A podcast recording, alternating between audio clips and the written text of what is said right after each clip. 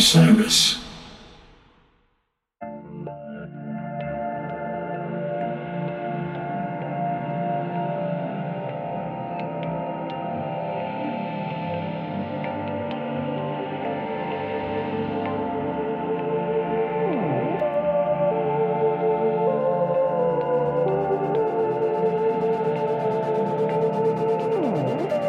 Hey, folks, I'm David Goldstein. I am Brian Brinkman. You're tuned in to episode 119 of the Beyond the Pond podcast. This is the podcast which, generally speaking, Brian and myself utilize the music of Phish as a means of getting the listener to listen to other bands. These are usually not jam bands. Sometimes they have been because the new generation of jam bands is really hot, but usually they're not. And we know that uh, obviously we love Phish. We are huge Phish fans, especially coming off of a super hot spring 2023 tour that, that they just had. Sometimes the problem with Phish fans, they get a bit myopic. They only pay attention to their favorite bands. They can list all of the different custom dresses that Jon Fishman had and whether or not he was wearing a hoodie under them because his Tootsies got cold. But when you talk about other bands, they kind of look at you funny, and we're always trying to combat that. We are. And, you know, it's a difficult job here over in BTP HQ. I mean, it became so difficult that we had to take about two and a half years off before we could resume activities. Such a difficult job. You probably haven't heard from us in six weeks and wondered, hey, what's going on? Are these guys going to do an April episode? Phish is playing their best tour in 18 months. Goose is going crazy. Where the hell is Beyond the Pond? What the hell is going on? Well, we're back. And we're back with an episode that we are very, very excited about. And we've actually, I don't want to overpromise and underdeliver, but I'm pretty confident that we can do this. I think that this is one of two episodes that are coming to you in May 2023.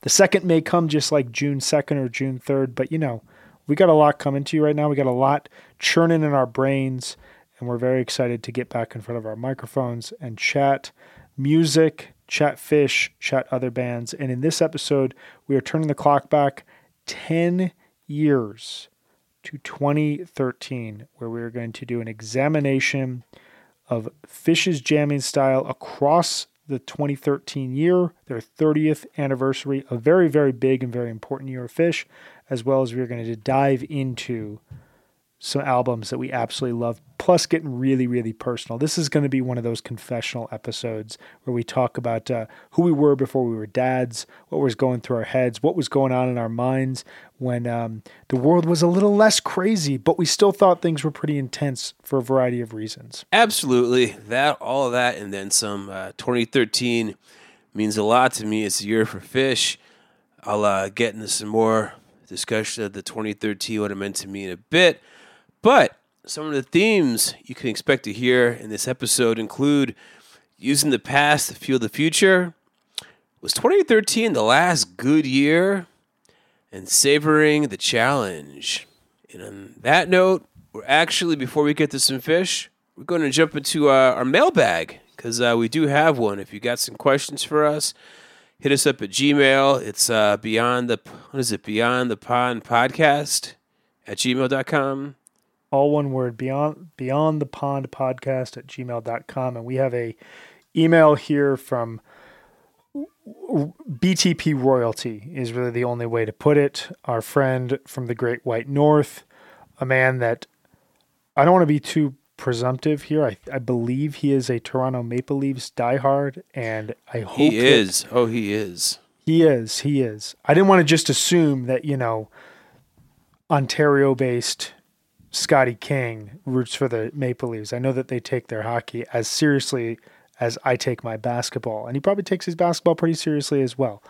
But our good friend Scotty King, I hope that this mailbag and I hope that this episode come out while the Leafs are still in the playoffs. We are rooting for you here in BTP Central.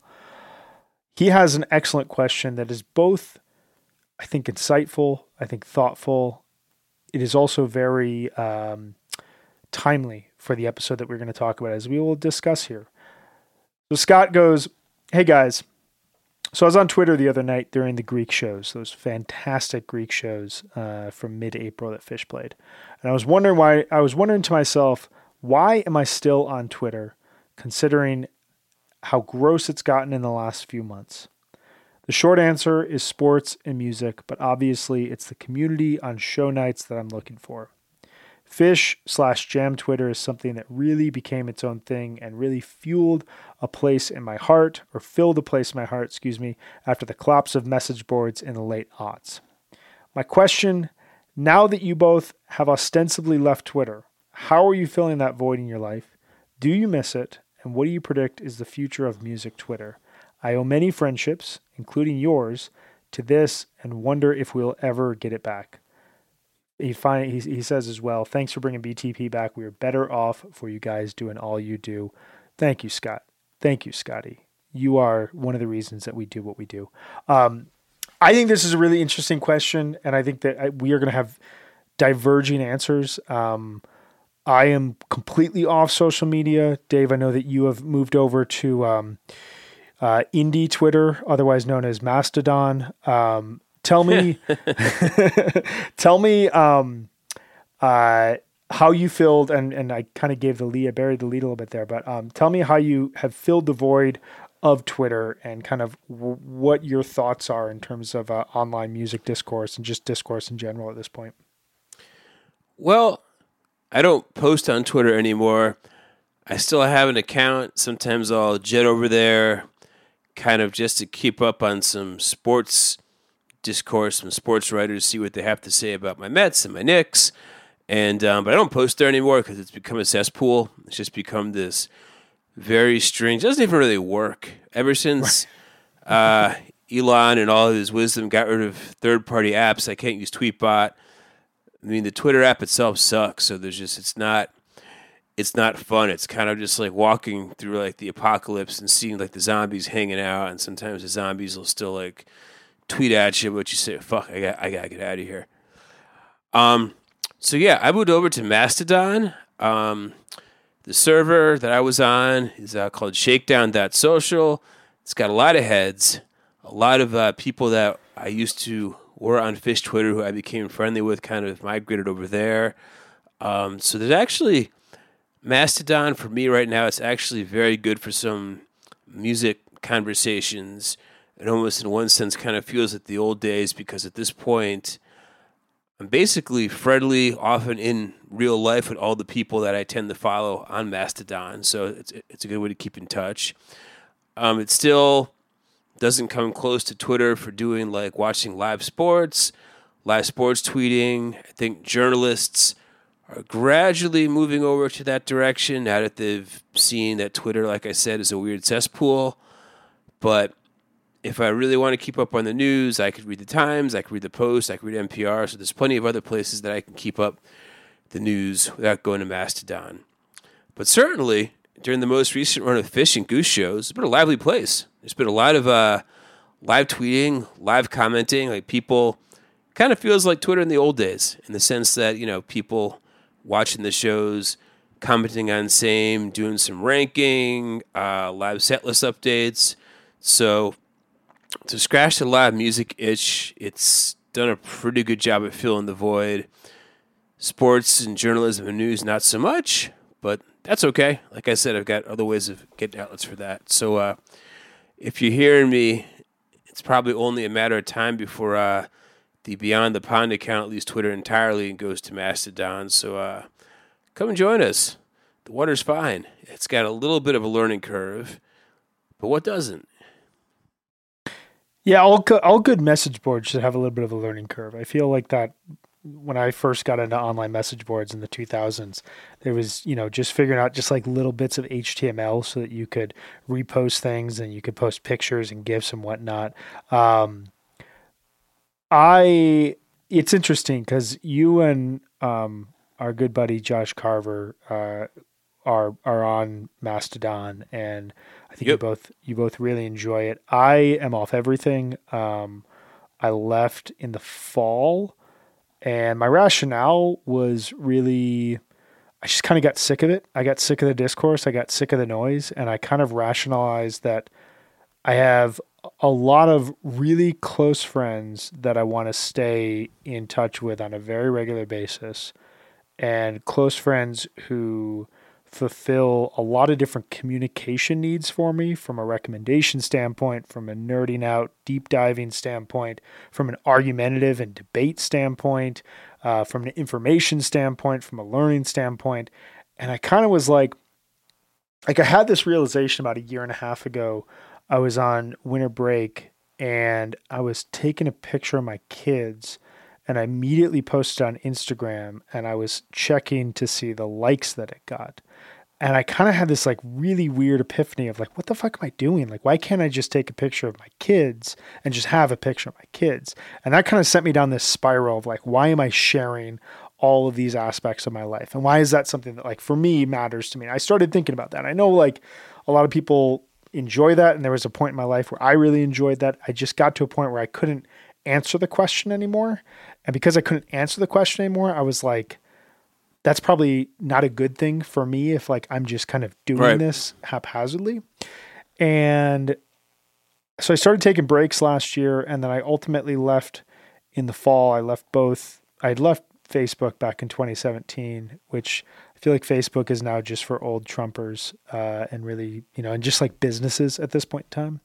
Um, yeah, Facebook is um I use Facebook because uh the apartment building, my co-op has a Facebook page. Okay. And I use it because I wanted to see what people have for sale and people mm. bitching about the board and all the entas complaining about this, that, and the other thing, and then crime, crime, crime. It's kind of like I don't know. I mean, it's if I want to keep up on the gossip in the building, Facebook is good. Good for birthdays, so I can say, "Oh, that's his birthday." Right, great. Yeah, yeah, that's nice.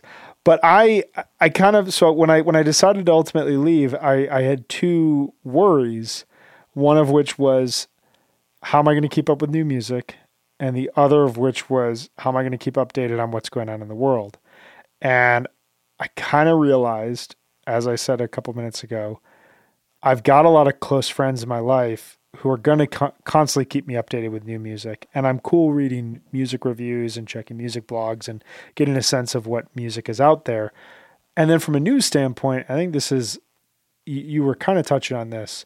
Um, I used to think during like the election and during like the Trump administration that I had to be on Twitter to know exactly what people's reactions were when something crazy would happen. And then I started thinking about how many things happened that seemed crazy during the Trump administration that had absolutely no consequences. It was just Trump said something awful and everyone freaked out about it and everyone collectively yelled about it on Twitter. And then 48 hours later, they moved on to something else. Mm. And I realized like, I follow the news closely. I read a newspaper every day. I read uh, news magazines uh, on a regular basis. I, I, read, I listen to podcasts, news podcasts on a regular basis, and foreign affair and politics podcasts, blah blah blah. I know what's going on. I just need to remove the reaction out of my life and just react to it myself. And so those two things pushed me away, made me like feel confident that I could step away. And at this point in time, like I had the best time during the Phish and goose tours this spring, just texting with people. And I was just like, these are the people I need to talk to. Like Dave's opinion about a uh, uneven goose second set means a whole hell of a lot more to me than some random person. Even though that random person could be a friend at some point in my life or in a different life, it's they're not really at this point in time.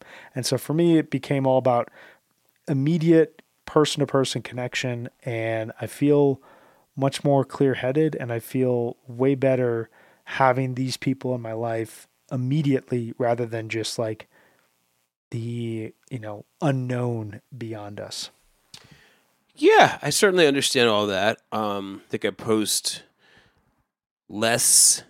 I use more stories as opposed to actual photos.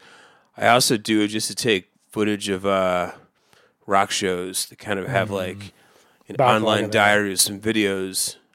Online diary, just some videos of the shows I saw, what those sounded like. Uh, you know, that's kind of that's a fun thing to do. But I could certainly see anyone's argument for not wanting to use use social media whatever you decide to do, Scotty, you know that you got us here at Beyond the Pond, and always send us an email, oh, yeah. shoot us a WhatsApp, however, however, however best to uh, communicate across that uh, imaginary border between our countries. And on that note, let's get to the Phish.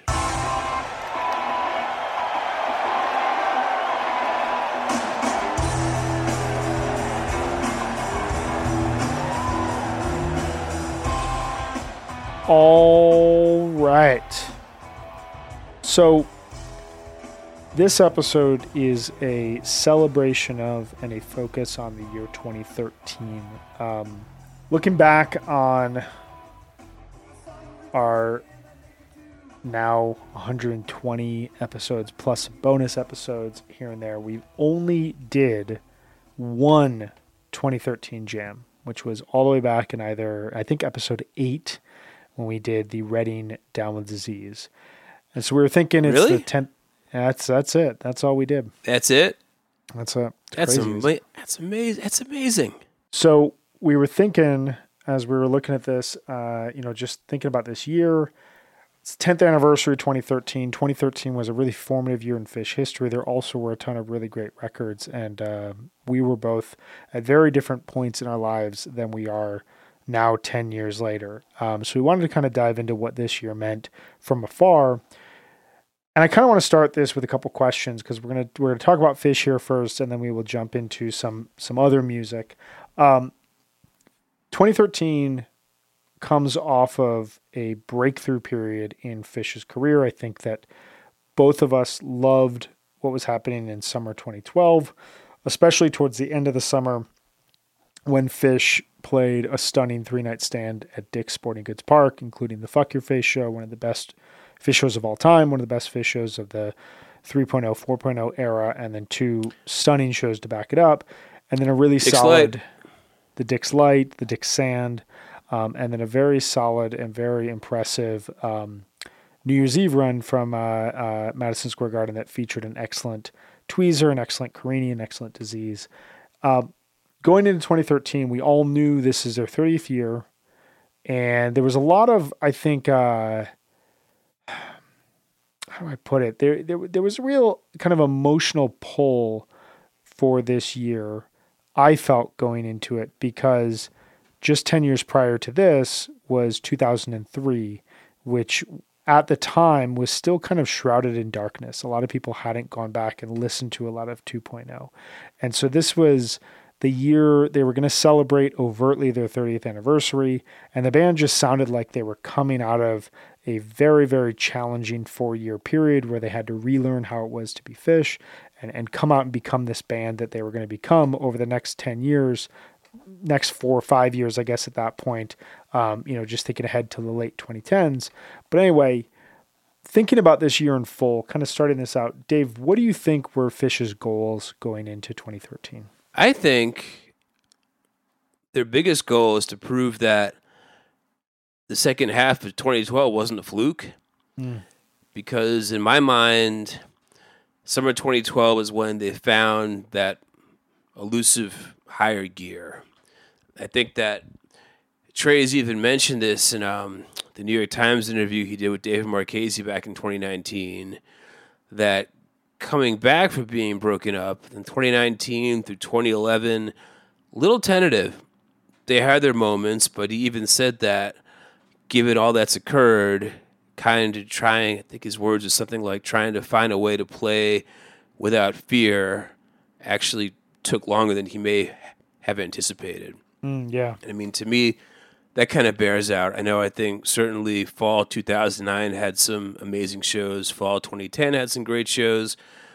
For me, 2011 is probably the biggest crapshoot out of those three years. But definitely at 2012, to me, is the first year where you're thinking, like, okay, Phish could be back. There's big roots potential. There's, as you said, the 831, uh, the 831 12 show, the Fuck Your Face show. Also, um, August 19, 2012 from Bill Graham. That's an incredible show.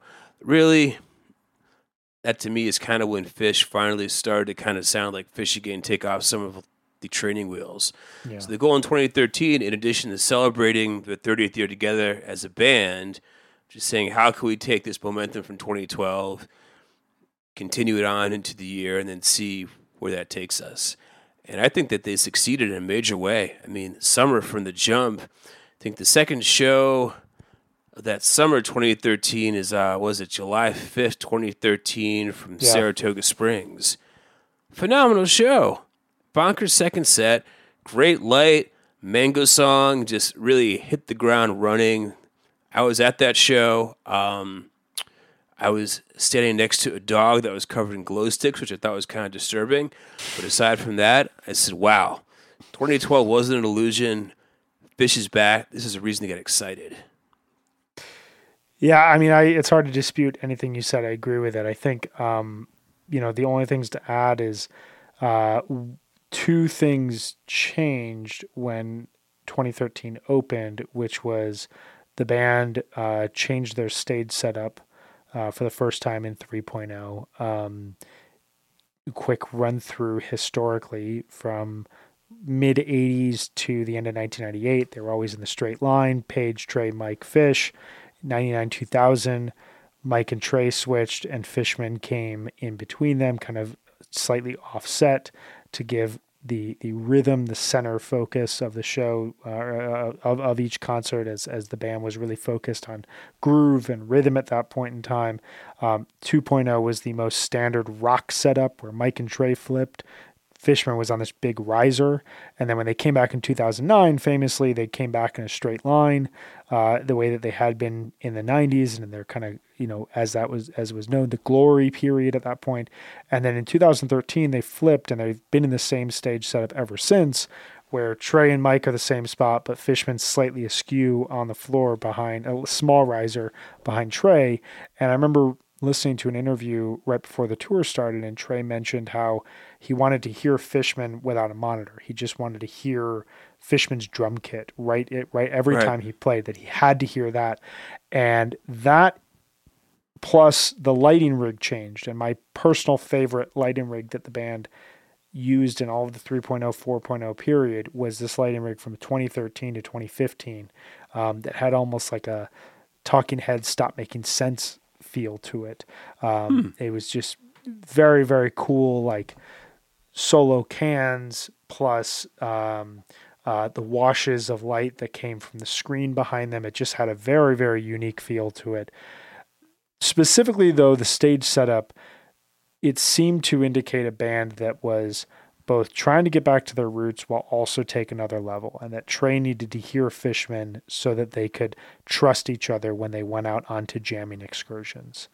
And I think to your points, you hear a band that is suddenly confident in a way that they hadn't been since I mean, parts of late 1.0, but I mean, we're kind of stretching back to 1997 in terms of like 98, in terms of like aggressive, arrogant confidence that the band had at that point without any sort of reservations. Yeah. You mix that with the really unique jamming tendencies that they found towards the tail end of of um, 2012, and you think about the tight rotation they came out with during the summer, and the fact that they really just wanted to focus on playing songs really tight, but not incorporating too many songs, and allowing a song that had a chance to breathe to breathe. And there are many moments you mentioned the SPAC 7 5 second set. The next night, the Carini, uh, the Split Open and Melt. Um, there's uh, Cross-Eyed and Painless from PNC. Some really good jamming in uh, Stash and Light from Merriweather. Um, the Chicago run has a really good energy and ghost. I mean, so on and so forth. There were a lot of jams that came out of unique places that we would not have heard a year prior. Um, how do you think, kind of switching gears, when you look at 2013 now from the past, how do you think that it's impacted the band over the last 20 years? What, what, or over the last 10 years, excuse me? What things did they accomplish in 2013, and how have those impacted where the band has gone since then? It seems to me that with 2013, it, it were able to kind of prove to themselves that yeah, we still can do this. We haven't lost our fastball. Right now, we're sober, we're healthy, we're playing incredible shows. This is as good as we've been since 1997, 1998, and there's no fucking reason that we can't do this next year, and the year after that, and the year after that. If we have to adjust our touring schedule to play fewer shows to be available for our families, we can do that.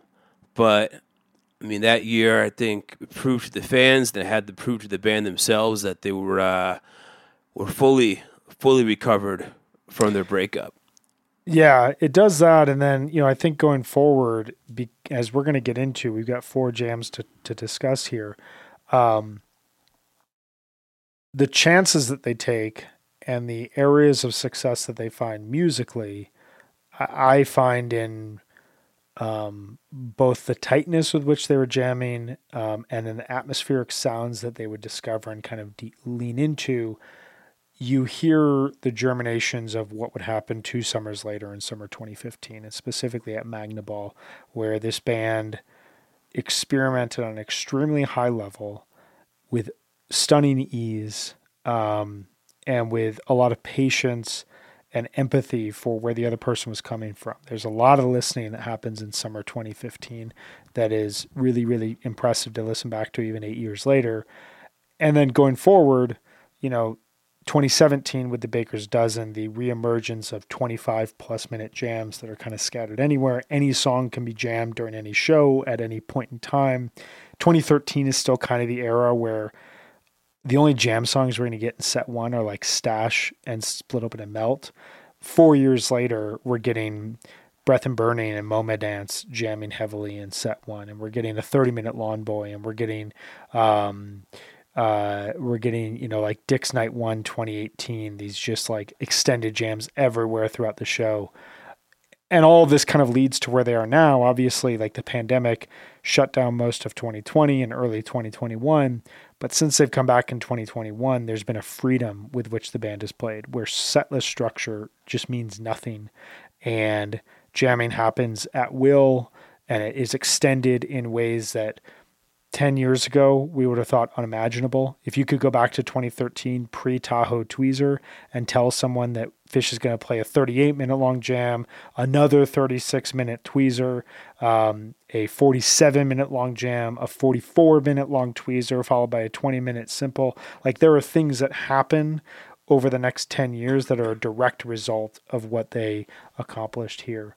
Um, before we jump into these jams, one last question for you what was your favorite show of Phish 2013 and why? Probably October 29, 2013, from the Santander Arena in is that Reading, Pennsylvania? Yes. Reading, PA. That was Reading, PA. That was um, a phenomenon that doesn't really happen much anymore, which was the you, you snooze, you lose show. That was like a relatively tiny arena in a blue collar city in Pennsylvania, not that close to Philadelphia. I think that was like a Tuesday night or Wednesday night. I did not go, but um, in addition to having an excellent first set and a very, very sludgy 14 plus minute 20 years later, that show has the famous Reading Down with Disease, oh, the man. melodic running down a hill, Allman Brothers, Wet Dream Fantasy down with disease. That is my favorite version of the song ever played, and probably in the top five of my favorite Phish jams of all time. The first time I heard that song, I like stopped on the street. I just like stopped, looked at my phone, and said, "Holy shit, is this happening? I think this is happening." and that's uh, a lot of good shows, but just because of that jam alone and uh, unique set one choices and kind of a fierce level of jamming throughout probably my favorite show of 2013. And just um, for the sake of honorable mention, the second one would probably be uh, October 27, 2013 from Hartford, Connecticut, which I was at, which is just. Um, Lou Reed had died that day, so they opened with like an excellent Type 1, like 12 minute rock and roll. That's got the great warm tweezer in the second set, big golden age, just, you know, very excellent overall show on my home turf. So that was two shows. Sorry. Don't be because I have two shows as well, um, and coincidentally, they're both from basically the same week as yours. I, you, you, everything you said was was perfect in that. Reading disease. I, I seem to recall we had a conversation like six months ago, you, me, and Josh about go back through every single tweet or, or every, every single down with disease in Phish history there's a very strong argument to be made that the Reading disease is the best down disease. And I remember we all went through the jam chart and we're like, I think it actually oh, yeah. is the best down disease ever played, which sounds crazy to say. A, a classic 1.0 song having its best version 3.0, but like, and this is not a knock on any others. Like that that disease has something in it that is one of the most special things I've ever heard fish Phish ever do. So I, I, I still remember vividly getting back to my apartment in Korea and jumping online and people were freaking out about that disease and everyone was predicting that they were going to play eat a peach two nights later which did not happen. Um, but speaking of wingsuit my favorite show of 2013 is 11-1 2013 the night after wingsuit. Hmm. um, this is you you mentioned a, a thing in Phish lore that i absolutely love which is the the snooze you lose show. Um, one of my other things is the night after the night, you know, or, or the night before the night. It, it kind of happens uh, like um, uh, Reading is kind of the night before the night vibe where like everyone's thinking about Halloween. And so Phish throws down the night before it. It's why 1230 is always the best show, but it's why the night after a festival sometimes is, is the best show, or it's why the night after a big run, a big, you know, hyped up run, or um, the New Year's Day show sometimes is really, really good because the band has had all this pent up energy and adrenaline going into Halloween. And then that's all done. And the next night, you think about Halloween 98, for example. Uh, you think about um, uh, Coral Gables, Florida, 96. You know, these shows that have these defining moments after Halloween where they use what they did in Halloween on the next show. 11 1 has a really good set, first set, just great song selection. The band just sounds loose. They sound grateful at some point. Trey um, thanks the crowd so much for giving them what they gave them the night before, where they allowed them to unveil Wingsuit, an extremely controversial moment in Phish history that I still argue is the most important moment of 3.0 um, come to see me at my other blog where I just talk about wingsuit uh, to debate me on that. Um, but then he play they play halfway to the moon, and he mentions that they're in the studio uh, uh, tracking a record, and everyone kind of gets excited because they hadn't had a record out since Joy. But then the second set has one of my favorite versions of Twist ever, with this under the under pressure peak that is just glorious and makes me weep every time I hear it. Um, it has an amazing light in it, an incredible dust torture um, that's like condensed but like still really exciting. Uh, Makisupa Policeman with a bunch of references to favorite British bands and to worst presidents um, and to strains of marijuana. Just amazing, super fun, but also like kind of weighty show where it felt like what happened the night before was really impactful and really important, and they wanted to showcase and express their their feelings on that going forward. Um, but since you gave two, I'm going to give two, and this completes our cycle of this overall week of excellent Phish in late October, early November 2013, and that is 1025, 2013, night one of Worcester. Um, you love that show. I love this show. This is to me. They It is a never real- really really fucking good show. it's just such a class. It's like they're in Worcester and they play a very classic set list. And there's not a ton of experimentation, but the second set flows really, really well in a way that is usually opposite of how I love a second set because there's like 11 songs in it and they just keep going and they get to a really cool moment in a jam and they go into another song, but then they get into a really cool moment of that song and then they go into another song. There's just like a lot of good micro jamming. I'm a huge, huge fan of it. I remember listening to that as I was getting ready to get on the bus to go to Chuncheon to run a marathon. So I have like really good vibes about that show. But every time I listen back to it, I'm convinced that that is the 30th anniversary show. The set list, the energy, the party atmosphere, the Red Sox World Series updates, it, the the idea of fans congregating in Worcester, Massachusetts in late October to see Phish on a Friday and Saturday night. I just get chills thinking about it. It's just like ooey gooey Phish lore. And um, it to me sounds like the 30th anniversary celebration show. So um, we'd be so lucky if we could get a show like that here in 2023. I was not at that show. I was at the next two nights. I recall I was home at my parents' house that Friday evening getting ready to go see them on Saturday. And in 2013, they did not stream every show, so you had to use what was called Mixlr. Friendly people would hold their phone up and stream the show for you. So I remember being on my childhood bed listening to a Mixlr stream of that show, thinking, wow, hit after hit after hit. So It's the greatest hit show. Great show. They got to go back to Worcester. I don't know why they don't. It's like, There's got to be something wrong with the venue because that is just such a perfect Yeah. place to see Phish. It's a live nation venue, so that's not it. It just must be maybe old infrastructure that won't deal with the sound and or the lighting rig because there's no Phish like minor league hockey arena in New England Rust Belt Phish. That's it. That's the Phish. Um, so we mentioned we had four jams that we wanted to discuss here in this episode. So um, as we got into this, because we're going to kind of turn this into a f- like full flowing conversation about these jams, we're going to talk about the rock and roll from July 12th, 2013 at Jones Beach, the Tweezer from October 20th, 2013 in Hampton, Virginia, the Carini from 1031 2013 in Atlantic City, and then the Down with Disease from 1229 2013 at MSG. Four of our favorite jams of 2013, and four jams that thematically we thought um, had a had a had a strong representation of Phish in 2013. So let's dive into the rock and roll. Um, what are your thoughts on this jam overall? How, where do you think this represents about Phish 2013? This is an excellent version of a very tight Type 1.5 jamming. Of course, we say Type 2. That's where they kind of do a complete, uh, like a key change and throw out the strong, uh, throw out the song structure entirely. Whereas Type 1 is kind of just Trey taking solos over chord changes. This is a Type 1.5. It's kind of in between. Uh, there might be a bit of a chord, uh, there might be a key change at the last five minutes. Mostly, it's just very tight and very joyous and it's just an excellent example of something.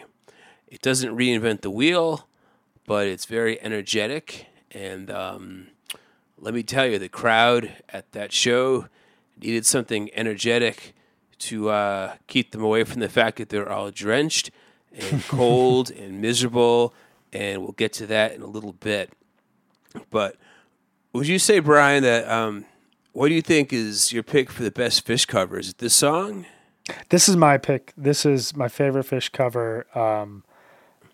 Okay. I, am a huge. I love the loaded cover overall from '98. Um, I, like many Phish fans, was introduced to the Velvet Underground via that cover or via that that that cover album from Halloween '98, and this song just always seemed to me like Phish as a classic rock band. It's like the closest that they've come to fully emulating one of these classic rock songs whenever they play it. And it just kind of exemplifies everything I love about a Phish show. I think about the Berkeley version that just happened from this past spring that caps off this four song second set with a 45 minute tweezer and a or 44 minute tweezer and a uh, 20 minute simple.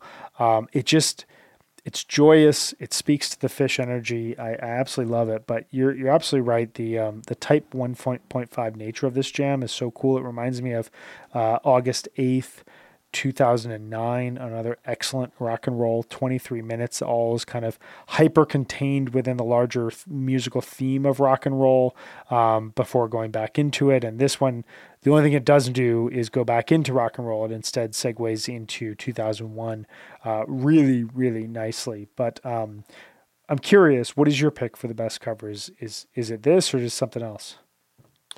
No, it's probably rock and roll. Just. Um it clearly means a lot to the band. They covered Loaded on Halloween 1998. As I mentioned earlier, when Lou Reed died on October 27th, 2013, they opened the show with rock and roll because that's yeah. Phish's Phish's Velvet Underground song, and it can often be used to punk. It's part of great sets. It can be used to put a cherry on the top of a great set. Um, I've seen it in the encore slot. Fact is, nobody is going to be disappointed when Phish plays rock and roll.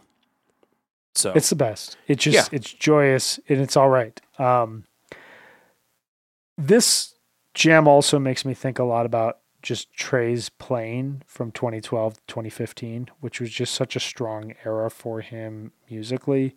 Um, and it really was reflected uh, in the overall band sound. I love the synth sounds that Trey has really brought to the table here in the last couple of years, the the the 4.0 Jedi pedal sounds. I think they've added an incredible amount to the band. I think they've added an incredible amount to their jamming.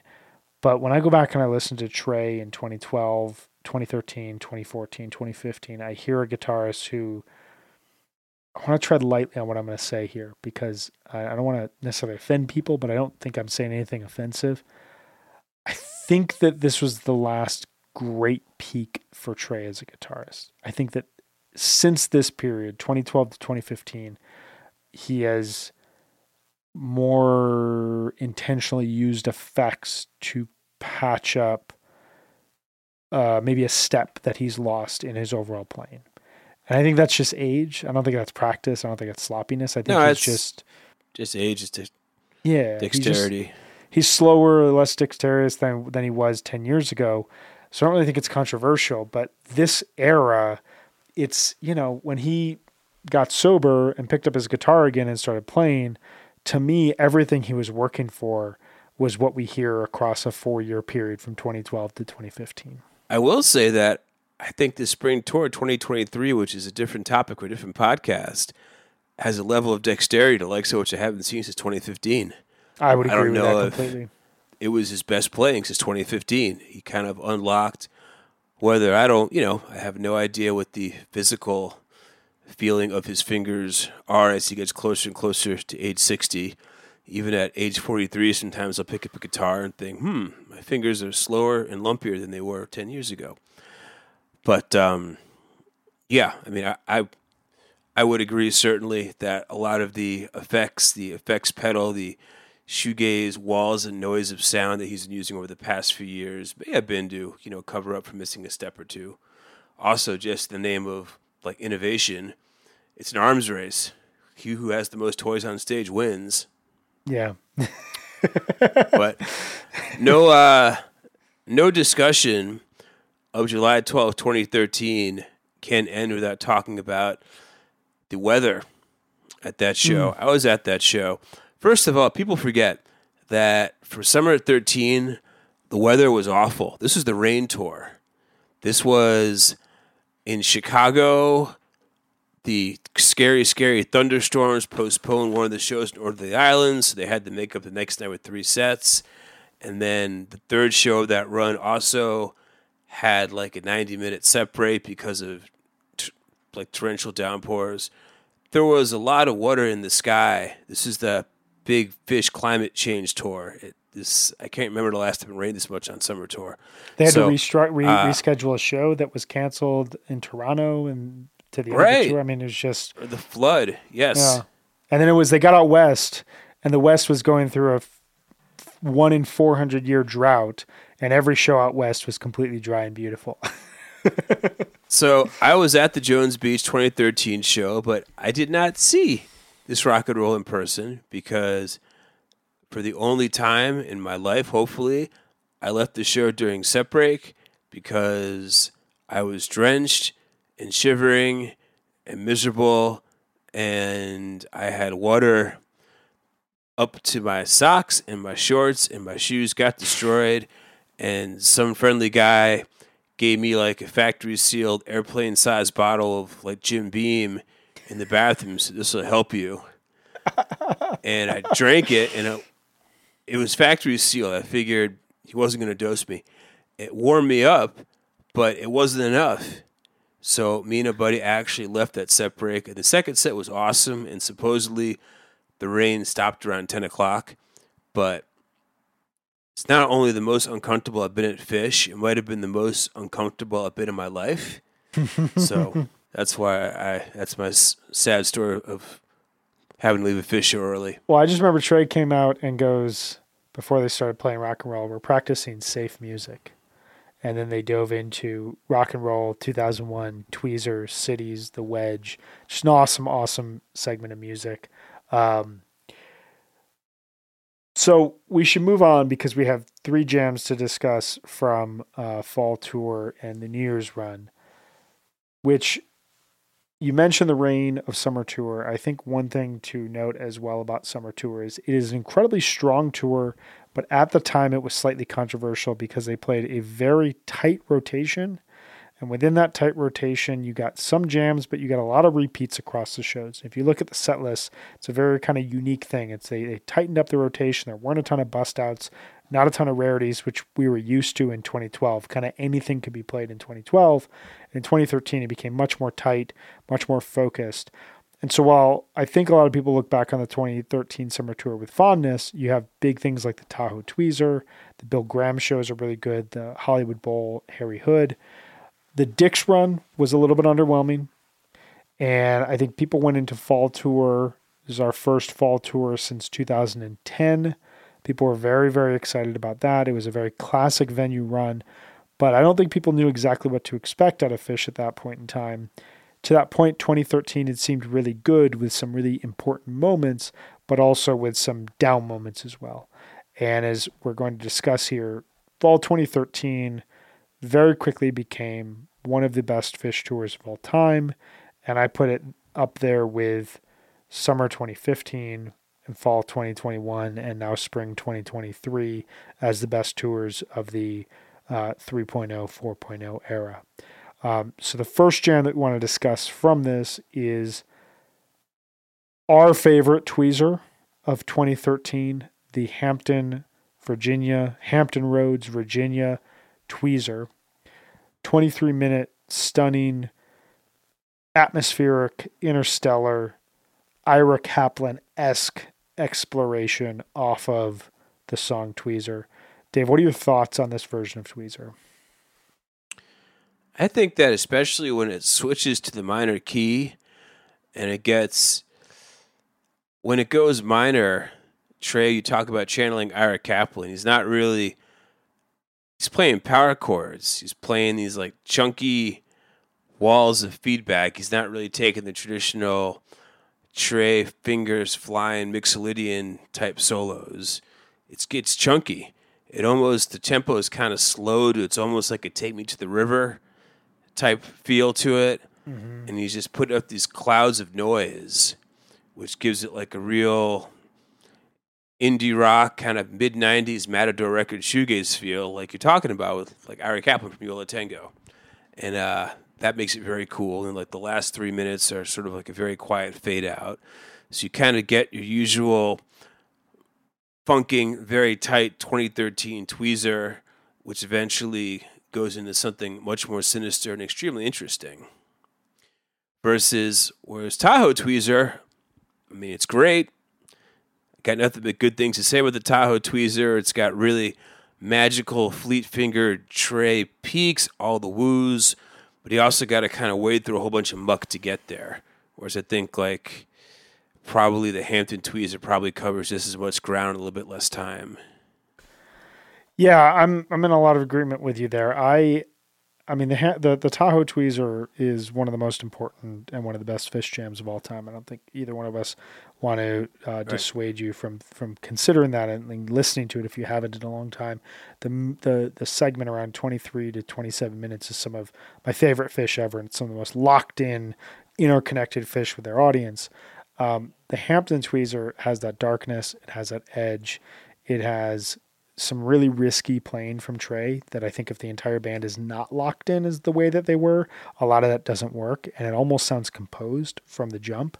And then it has that closing segment that sounds like a preview of the song Wingsuit. And it sounds like the band is just like playing around Wingsuit and trying to just like breathe in what those songs and what that vibe is going to be to the audience to almost like prepare the audience for what it was going to be like 11 days later when they finally unveiled it.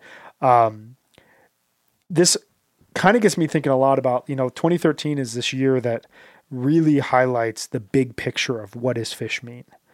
And it gets me thinking about Tweezer's impact because if you think about Tweezer across 2013, you know, starting at the tail end of 2012, you get that amazing MSG version that picks up all the jamming styles from Dick's.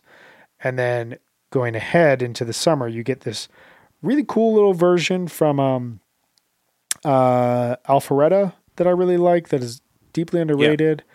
You get the Tahoe version, uh, you get the Hampton version, you get um, the Helping Jones Dog. Beach. Jones Beach, Pretty excuse good. me, has a really good 13 version. minutes. Yeah, yeah, yeah. That goes into cities. Um, you get the Helping Dog version from Hartford, that uh, is one of Dave's favorite jams of all time. Um, and then you get a very underrated version on 11.2 that just for whatever reason has flown under the radar. But I'm curious your thoughts on the idea of how, like, Tweezer has been the eternal jam vehicle. Unlike Yeah. say David Bowie or Mike's song, Tweezer cannot be played without a jam.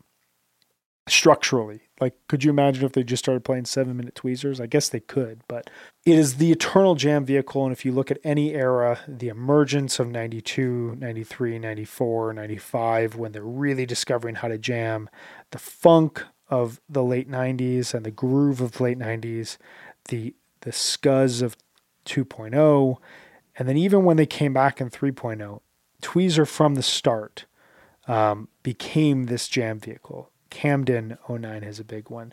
Red Rocks 09 has a big one. Miami 09 has a big one.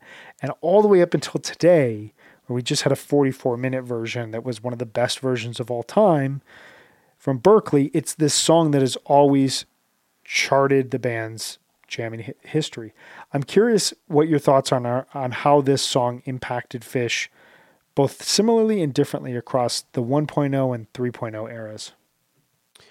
I think at 1.0 it was um I don't almost felt like just another part of the rotation in, in play 1.0 because obviously it had amazing jams 1.0 it's what they used in fall uh, in summer 1995 to get really out there that was always the portal to the really abstract exploration of uh, summer 1995 but also because at 1.0 there were so many more shows that they just ended up playing it more because it happened more, hit more in the rotation, more set one tweezers. I think because of the frequency with which it was played and the fact that they really they hadn't broken up yet because it was still 1.0 while it was still um, a vehicle for exploration it wasn't quite the cause for celebration that it is in 3.0 does that make any sense Yeah, I get that. It was kind of like it was just a part of the DNA of the era that they're Yeah. to play Tweezer regularly, and Tweezer's is going to be like one of the jamming vehicles. Whereas I think with a lot of Phish, there still is a sentiment when they play certain songs that spark memories for people that there was a point in time where they thought they would never hear Phish play new music again. And I think Tweezer is one of those. And I think a lot of Yep. the versions and the way that they've dedicated significant time to really showcasing their jamming capabilities through Tweezer, thinking just about Tahoe, about the Hampton version, about um, MSG 2019, and about um, Berkeley 2023, just to name a couple very, very big versions. Al- Alpharetta, Alpharetta 2021.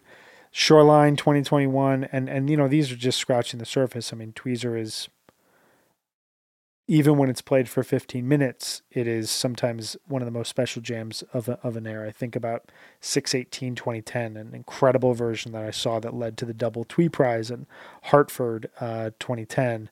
Um, you know, there's there's so many.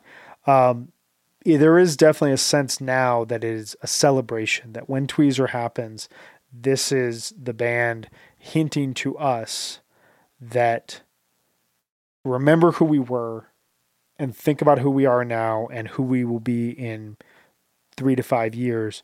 All of that's going to be contained in this jam. All of our past, our future, our present influences are all going to happen in this jam, and it just it ends up being a really special moment. Um, Was this a taking care of business show? this is a Taking Care of Business show. This was a uh, dinner and movie Oh. show from a couple of years ago. Um, this is one of my favorite shows of the year. Um, this this along with probably six other shows could have been mentioned as in my favorite shows that we talked about here recently. Um, I just I absolutely love everything that happened. The second set is so fluid, incredible golden age. Um, so we wanted to talk as well about the Carini from Halloween 2013. So this comes in the third set. The band plays not a very good first set on Halloween 2013. Just a kind of hodgepodge collection of songs that no one really wants to hear is the only kind of it can be like the throwaway song of a set, but then all of them are together. It was a very strange way to start Halloween.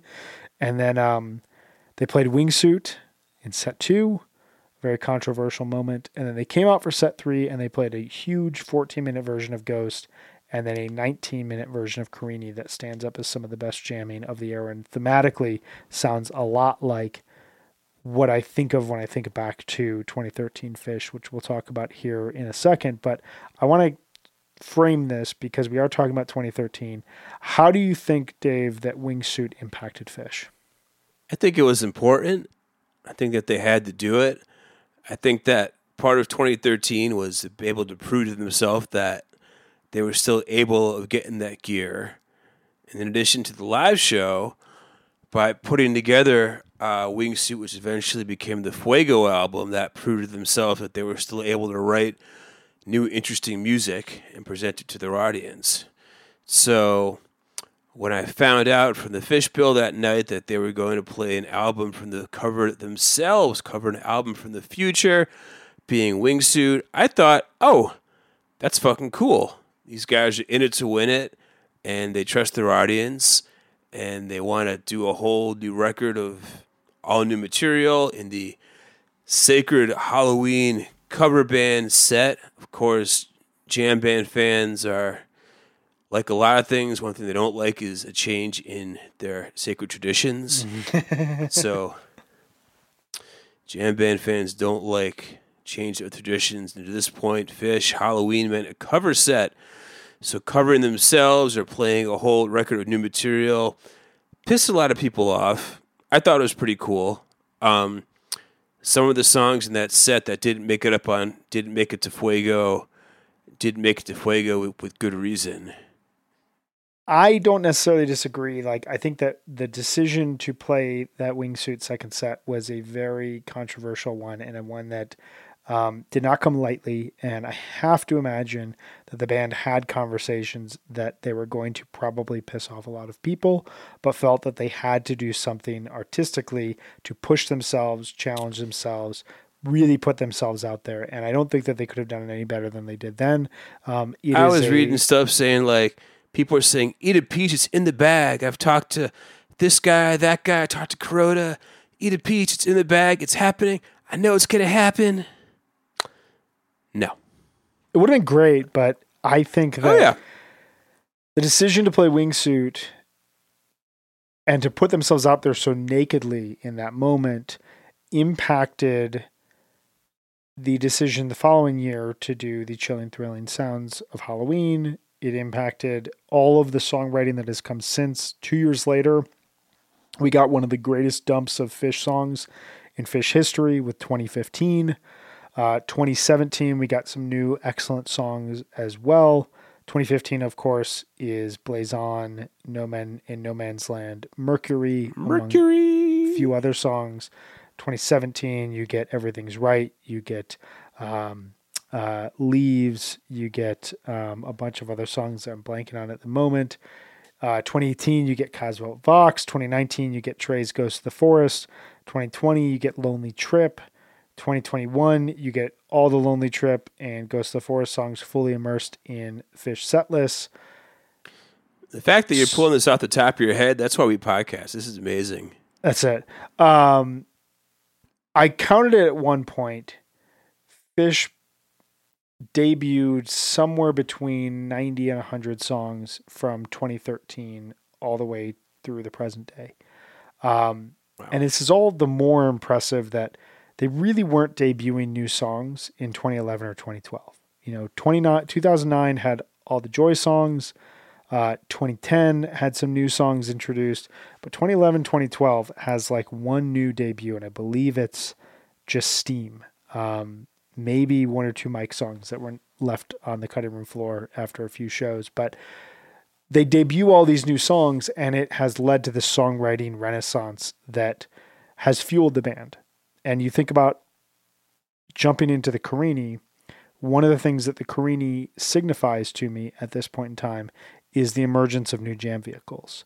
And if you think back to 2009, 10, 11, 12, a lot of the jams came out of very standard places. They had, from a new standpoint, they had light and sometimes back down the number line, but most of the time, if you were going to get a jam at a Phish show from 09 to 2012, it was coming out of rock and roll, it was coming out of Drowned, it was coming out of Tweezer, it was coming out of Down with Disease.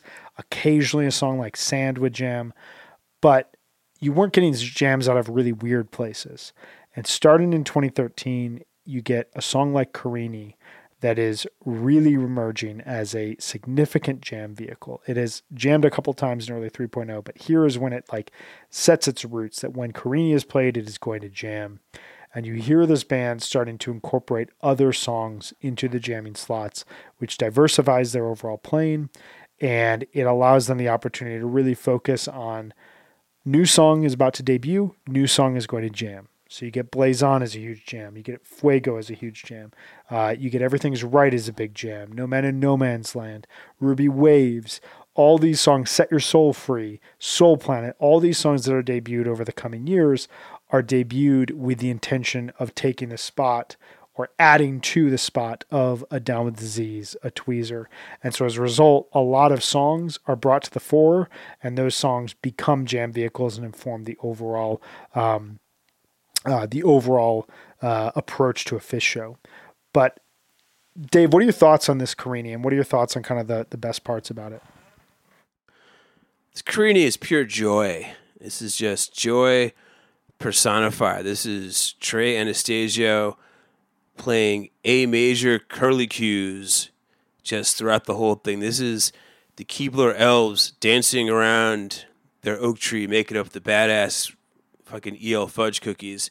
This is just I can't listen to this Carini without getting giddy. I mean, this almost has the types of giddy melodic peaks that you got from the Down at the Z's that they played two days earlier. Um, no, it's one of easily a top ten version of the song that, like you say, became a huge jam vehicle in 2013 and then really continued to do so thereafter.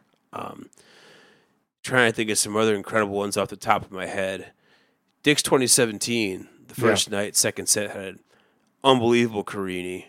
Um, oh, of course, um, San Francisco 2021 Encore. That's my favorite Carini of all time. That's my number one Carini. This one from Atlantic City is probably probably number two or three.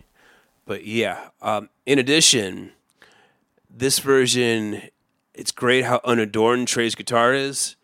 This just goes back to guitar, Ibanez Tube Screamer, and fingers. Like, I don't really think of much in the way of effects on this song at all. This is just pure, pure virtuosity on this Carini.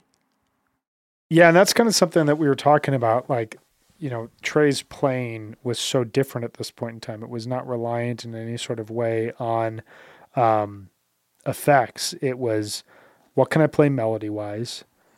How can I make that sound and how can I communicate with the other band members? And so you had less like, I'm going to try this effect and I'm going to throw this riff out there. And okay, this riff is going to be infused by this effect. And then here's another effect on top of it. So the riff changes a little bit.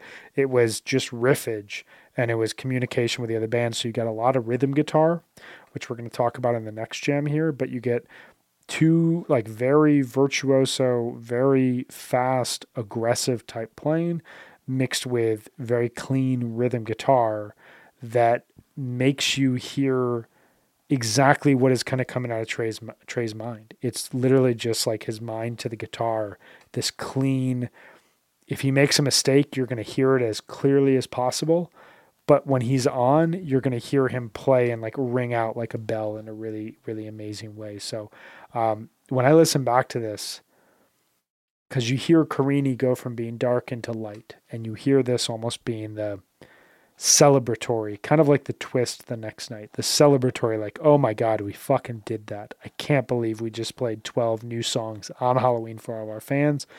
We're throwing down both for them as well as for us because we just got to play some fucking music and you get it out of this ghost and this Carini. Absolutely. So we've got one more of our our discussion here before we get into uh, some other 2013 albums, non-Phish division. So the last of the segments we're going to discuss here are the uh, is the Down with Disease from Madison Square Garden on uh, December 29th, 2013 the only show this New Year's run I did not attend. I was at the first show and uh, night three and night four, but I had dinner at a very nice Italian restaurant with friends as a favor to my wife this night, and it was the best night of the run. So, yeah. Although New Year's Eve was was pretty good. fun. Yeah. I like New Year's Yeah, Eve. no, the, yeah, definitely. Yeah, super fun. But in Yeah. terms of the in-depth shit, this is the best night. This was, and this also is the night where it became apparent that they were going for a no cover approach to New Year's Eve. Um, aside from Auld Lang Syne, throughout the entire New Year's Eve run, they only played Phish originals. And they notate this. They come out for the second set and they open up with this disease. And as they're doing the bass swirl, it turns into this really beautiful melodic interplay between Trey and Mike, a jamming space I would just kill for them to get to at some point in another jam. And they wind it down, and Trey goes, Thank you. We wrote that. And then Oh, Mike right. starts up. and then Mike starts up uh, disease, That's right. Before the set actually starts. Right. That's right. which that gets me thinking a lot about like, you know, I was talking about this a bit, the wingsuit segment, how focusing their new songs during this run kind of refocuses and redefines the goal of 3.0. I was thinking about like going forward from here, there is such a focus on their material and on, on the songs that they've written. And I believe going into summer 2014, the first five or six shows of that summer, there's no covers whatsoever. It's not until, aside from like the Star Spangled Banner on July 4th, it's not until like the second night of the Mann when they play, I think, Cross Eyed and Painless, that they finally are just like, screw it, let's bring covers back into the mix. and so, like, this kind of influences this band to, you know, they release a new record the next year, and it kind of aids in this influencing of how do our songs impact who we are. And at the end of the day, who we are as a band are our songs. Our songs are what defines us. The jamming is one thing, the jokes are one thing, but the reason why people come and see us more than other bands is because of the great songs that we've written and the, and the way that those songs can interact with each other. What are your thoughts on that? On, on just like how they approach this New Year's run and how that's impacted them from just a focus on the song standpoint? Um, I agree. I think there was a statement of being around for 30 years. This is 2013, their 30th anniversary. I think it especially came to light, and we were uh, touching on how New Year's Eve was particularly fun, and meaning the second set being the JEMP truck set, where they literally took like a circa 1988 89 setup on top of a truck and played some super classic Phish originals. Really, with just like minimal jamming, just emphasizing what a Phish set would have been like in 1988 in Boulder, Colorado, or something like that. That was kind of you know just like a throwback to the excellence of their songs. But no, you're absolutely right. Is that the reason that the people gravitate to this band is that the songwriting is second to none in like jam band world. Like obviously, the talent is there, the instrumentation is there, everything, all the virtuosity, but without the songs, it means nothing. And it still goes back to me being a kid in summer camp, listening to Lawn Boy and Pitcher Nectar over and over. And there weren't any jams in those records, just incredible songs. Right, right. Those songs were the vibe. That was why. That was why Yeah. I felt like I was coming back to this band before I ever got into the jams. With regard to this Dower disease, I probably I loved it at the time, kind of forgot about it. In preparation of this podcast, I probably listened to it about six or seven times in the past two weeks, and I still can't like memorize it. It's interesting.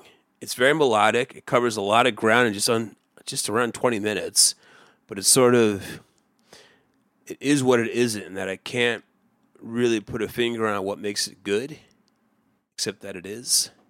It's funny because I have the opposite with it. I, I feel like I have this memorized note for note, and part of it is that like I just was immediately connected to this jam.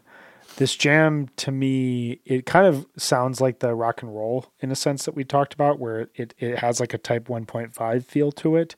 It always feels like it's within like a hair of Down with Disease, and they ultimately return to the Down with Disease riff in a really celebratory way that just is like a massive, massive moment at MSG. But to me, the moment that I absolutely love the most out of this jam is when everything gets really quiet and Mike does his kind of bass growl, and it just envelops the entire room. And then he does this like, and you just hear the entire space. Like it's so good to listen to on an odd, but you can hear the entire room just like react to the fact that the band is just like pushing out sound and noise and groove, but it's so quiet in a room of 20,000 people.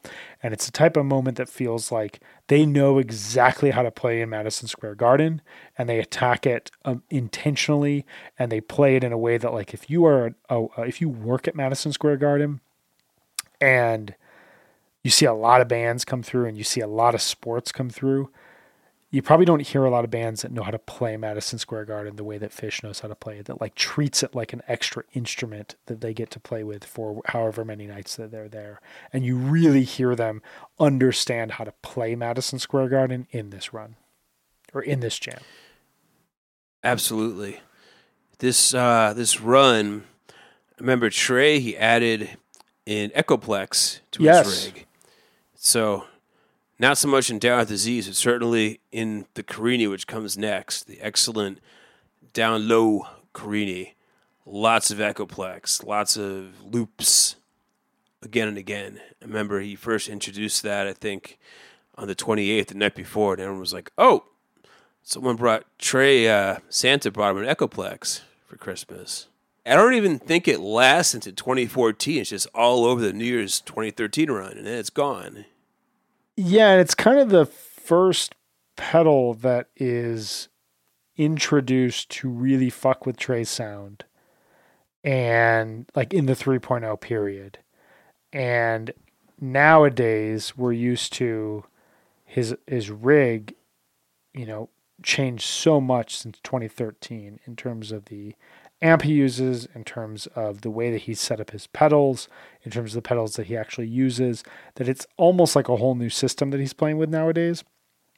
And you think back to these kind of like simpler times of 2013, and like the Echoplex almost represents, while that effect didn't really linger in Trey's catalog, in, in Trey's rig, it kind of signifies this period where he is moving into let's collect effects and see how these effects change my overall sound and change the sound of the band in a really cool way. And you kind of start to hear it in this Down with Disease, but especially this Carini. Um, so we got four jams here. We have anything else that we want to say about 2013 Phish? Any final thoughts that you have? 2013 was the year for me that I was fully back on board with Phish. It started in 2012, dipped my toe back in the water after kind of losing touch from 09 to 2011. But 2013, I was 100% back with this band. I think I saw, I think I saw like 10 shows in 2013. It was like, that's more than I usually see in a given, definitely the most until uh, 2021 because 2021 obviously had like the four um, no i'm sorry 2022 which had summer tour. It had the four shows at madison square garden because of the canceled new year's run. So i saw a lot of shows in 2022 until then 2013 was the most i'd seen in one single year for Phish. So i was i was back on board and the band was back on board. And let's hear a mashup of these jams as we have so diligently discussed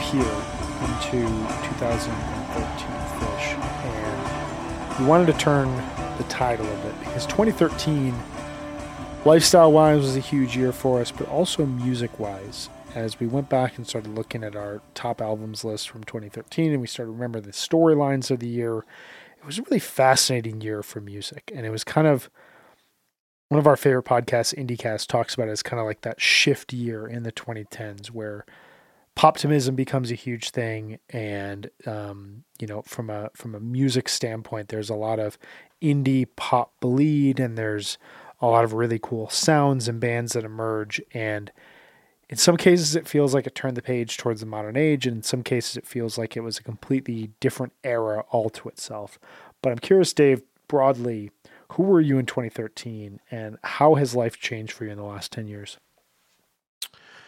Who am I? Jean Valjean. Two, four, six. No. Anyway, little Andrew Lloyd Webber for you.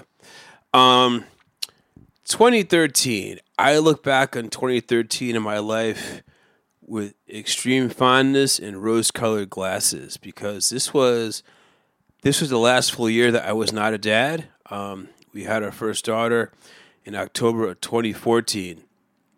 Now, while some people will say like every day I've had my children is the greatest day of my life, and I get that totally. Being a dad is awesome, but I also kind of long for the time when you know you have less responsibilities you look back on things with nostalgia. So, I mean, 2013 was cool for me because that was, uh, I think, in anticipation to becoming parents. That was the year my wife and I took a nearly two week trip to uh, Paris and Belgium. Did not get to go to uh, Amsterdam on that trip, but we definitely uh, saw Brussels, Paris, other parts of France. That was an unbelievable trip.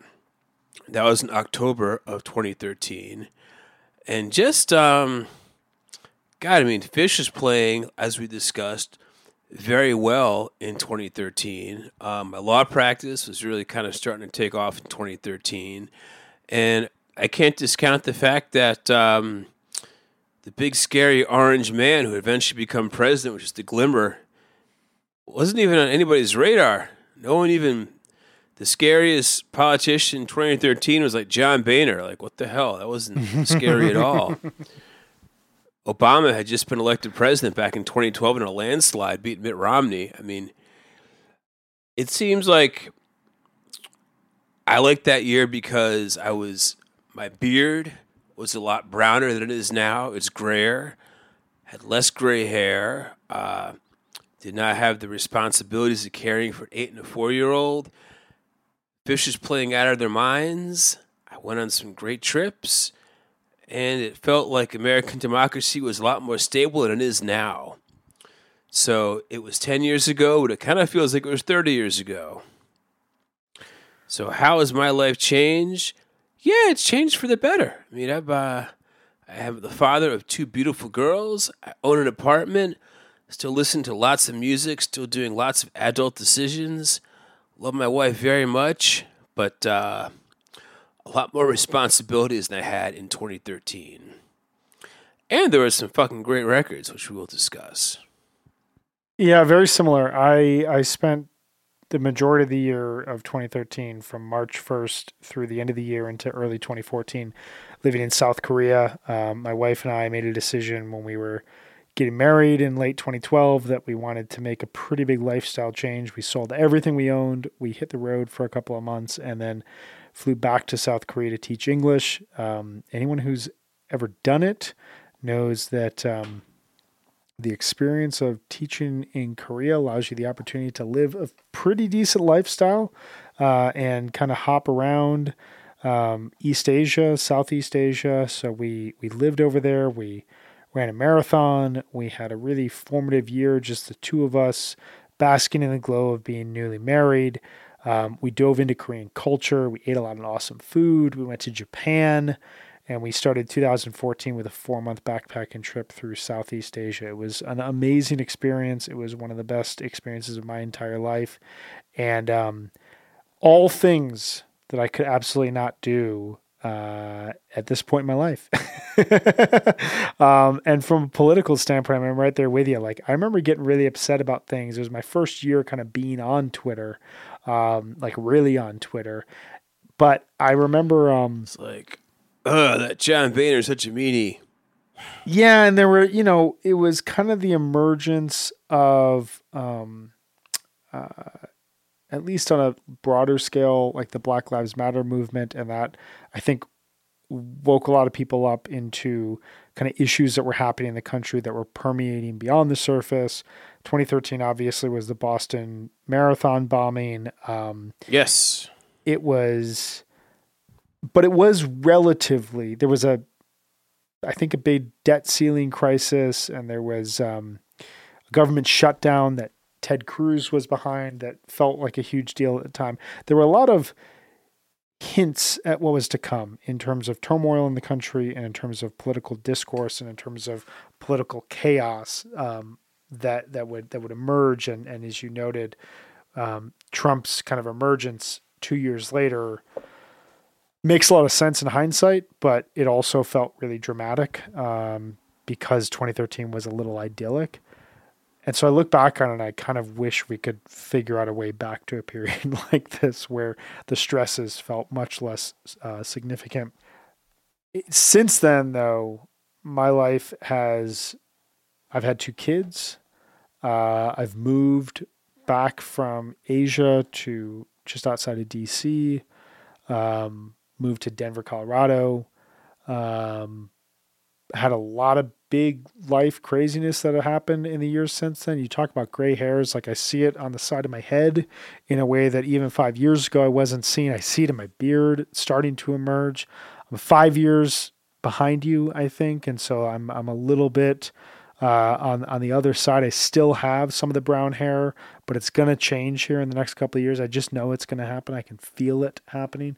Um, I wouldn't trade where I'm at right now for anything, but when I look back on 2013, I kind of wish I had the perspective I have today at that point in time because I had it really good back then. I had it really good, and I would not necessarily change the way I approached things back then, but I think I would at least spend a little bit more time reflecting on how good it was at that point because it's about to get a lot more intense and crazy and stressful. Um, Matt Harvey started the All Star game in 2013 at Citi Field. That was the Citi Field All Star game. Yeah, absolutely. Yep. Right. That was um, that was the last year. I kind of remember thinking the Cubs are still in a long, extended rebuild. 2014 wasn't a great Cubs year, but by the end of the year, there were glimmers of hope. Hendricks had come along. Anthony Rizzo was really coming along. We knew that we had Kris Bryant coming. We knew we had Javi coming. I saw Javi's first home run uh, at Wrigley Field. Um, we signed Lester by the end of 2014. 2013 was kind of the last time that there was, to me, there was Cubs baseball and then baseball baseball. After that, the Cubs became a professional baseball team in a way that has been a part of my life ever since. So let's get into these albums. Um, we've each selected four albums that represented a lot for us in tw- 2013 and that we think represented kind of the best of the music that we were listening to through that period in time. Um, Dave, what is your first album, any album on your list that you've selected that you would like to uh, talk about here for 2013? I'm going to talk about uh, a band that was huge deal, at least in the indie world in 2013. They played a lot of shows that year. I think at CMJ, a lot of shows here in New York. Really built a big head of steam. They played Pitchfork Festival. Actually, 2013 was the only time I got to see uh, Pitchfork Fest, which also coincided as the uh, same week that Phish was in Chicago. So I got to go to Pitchfork Fest and drag my wife to her only Phish show. that was the one with the 23 minute Harpua. So my wife's only show was a 23 minute Harpua. So the band I'm talking about is called Savages. The album is called Silence Yourself.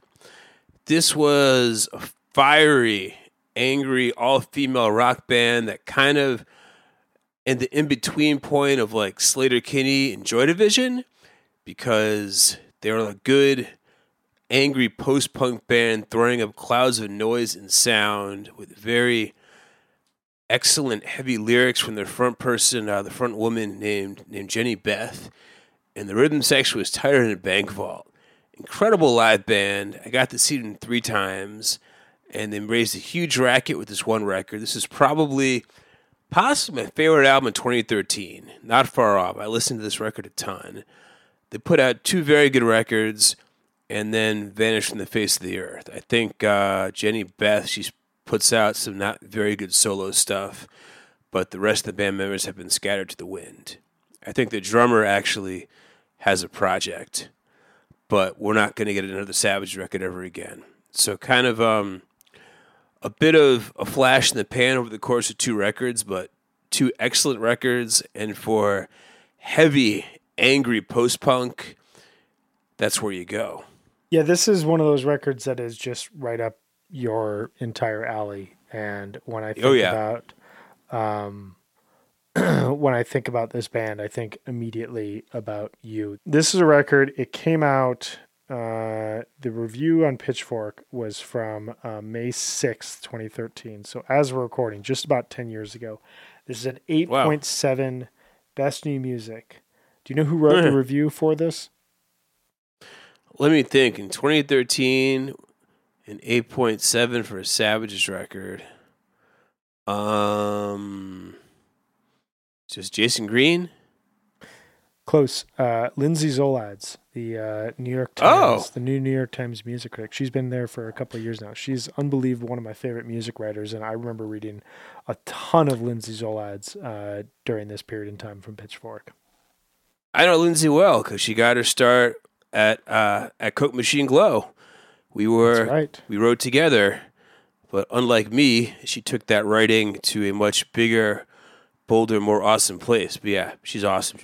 She's incredible, and she writes just like this. This album review has like fifty words that are all caps in it, which is kind of the only way that you can describe this band. But yeah, the rhythm section uh, for this band is some of the just like most aggressive post punk drumming that I've ever heard. I absolutely love it, and I just remember this being like. Uh, this was one of those records that just like when it came out, it hit hard, and even being across an ocean from America, like I could feel the energy from this uh, from this album over there. You know who loved this record was Greg Kot and Jim DeRogatis for their Oh, yeah. uh, their podcast their podcast Sound Opinions.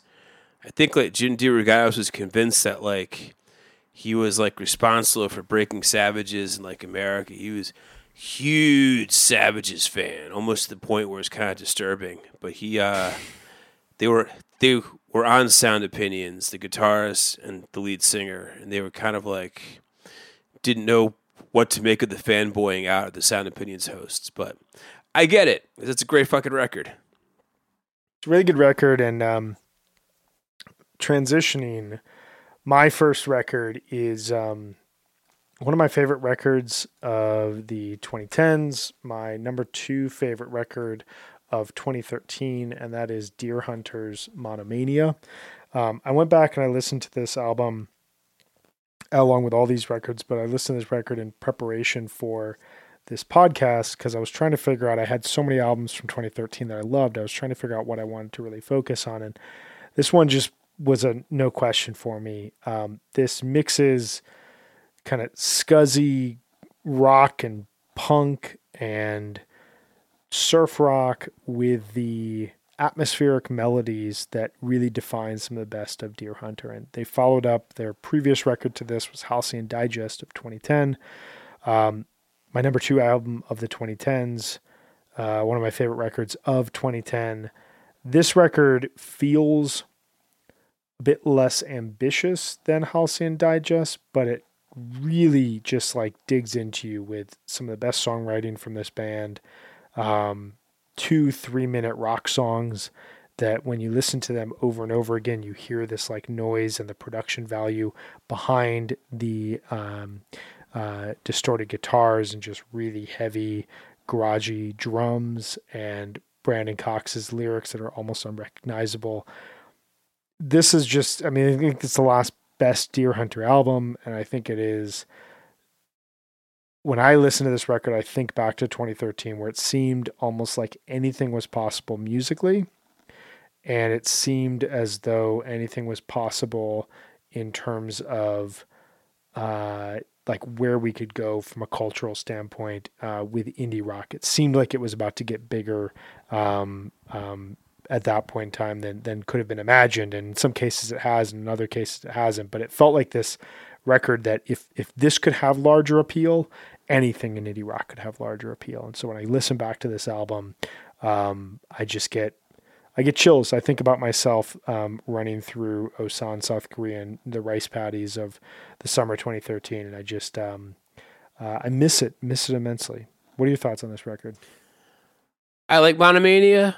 My problem is I like Halcyon Digest so goddamn much mm-hmm. that to me, Monomania almost sounds like a response to Halcyon Digest because that record it almost crossed over to the mainstream.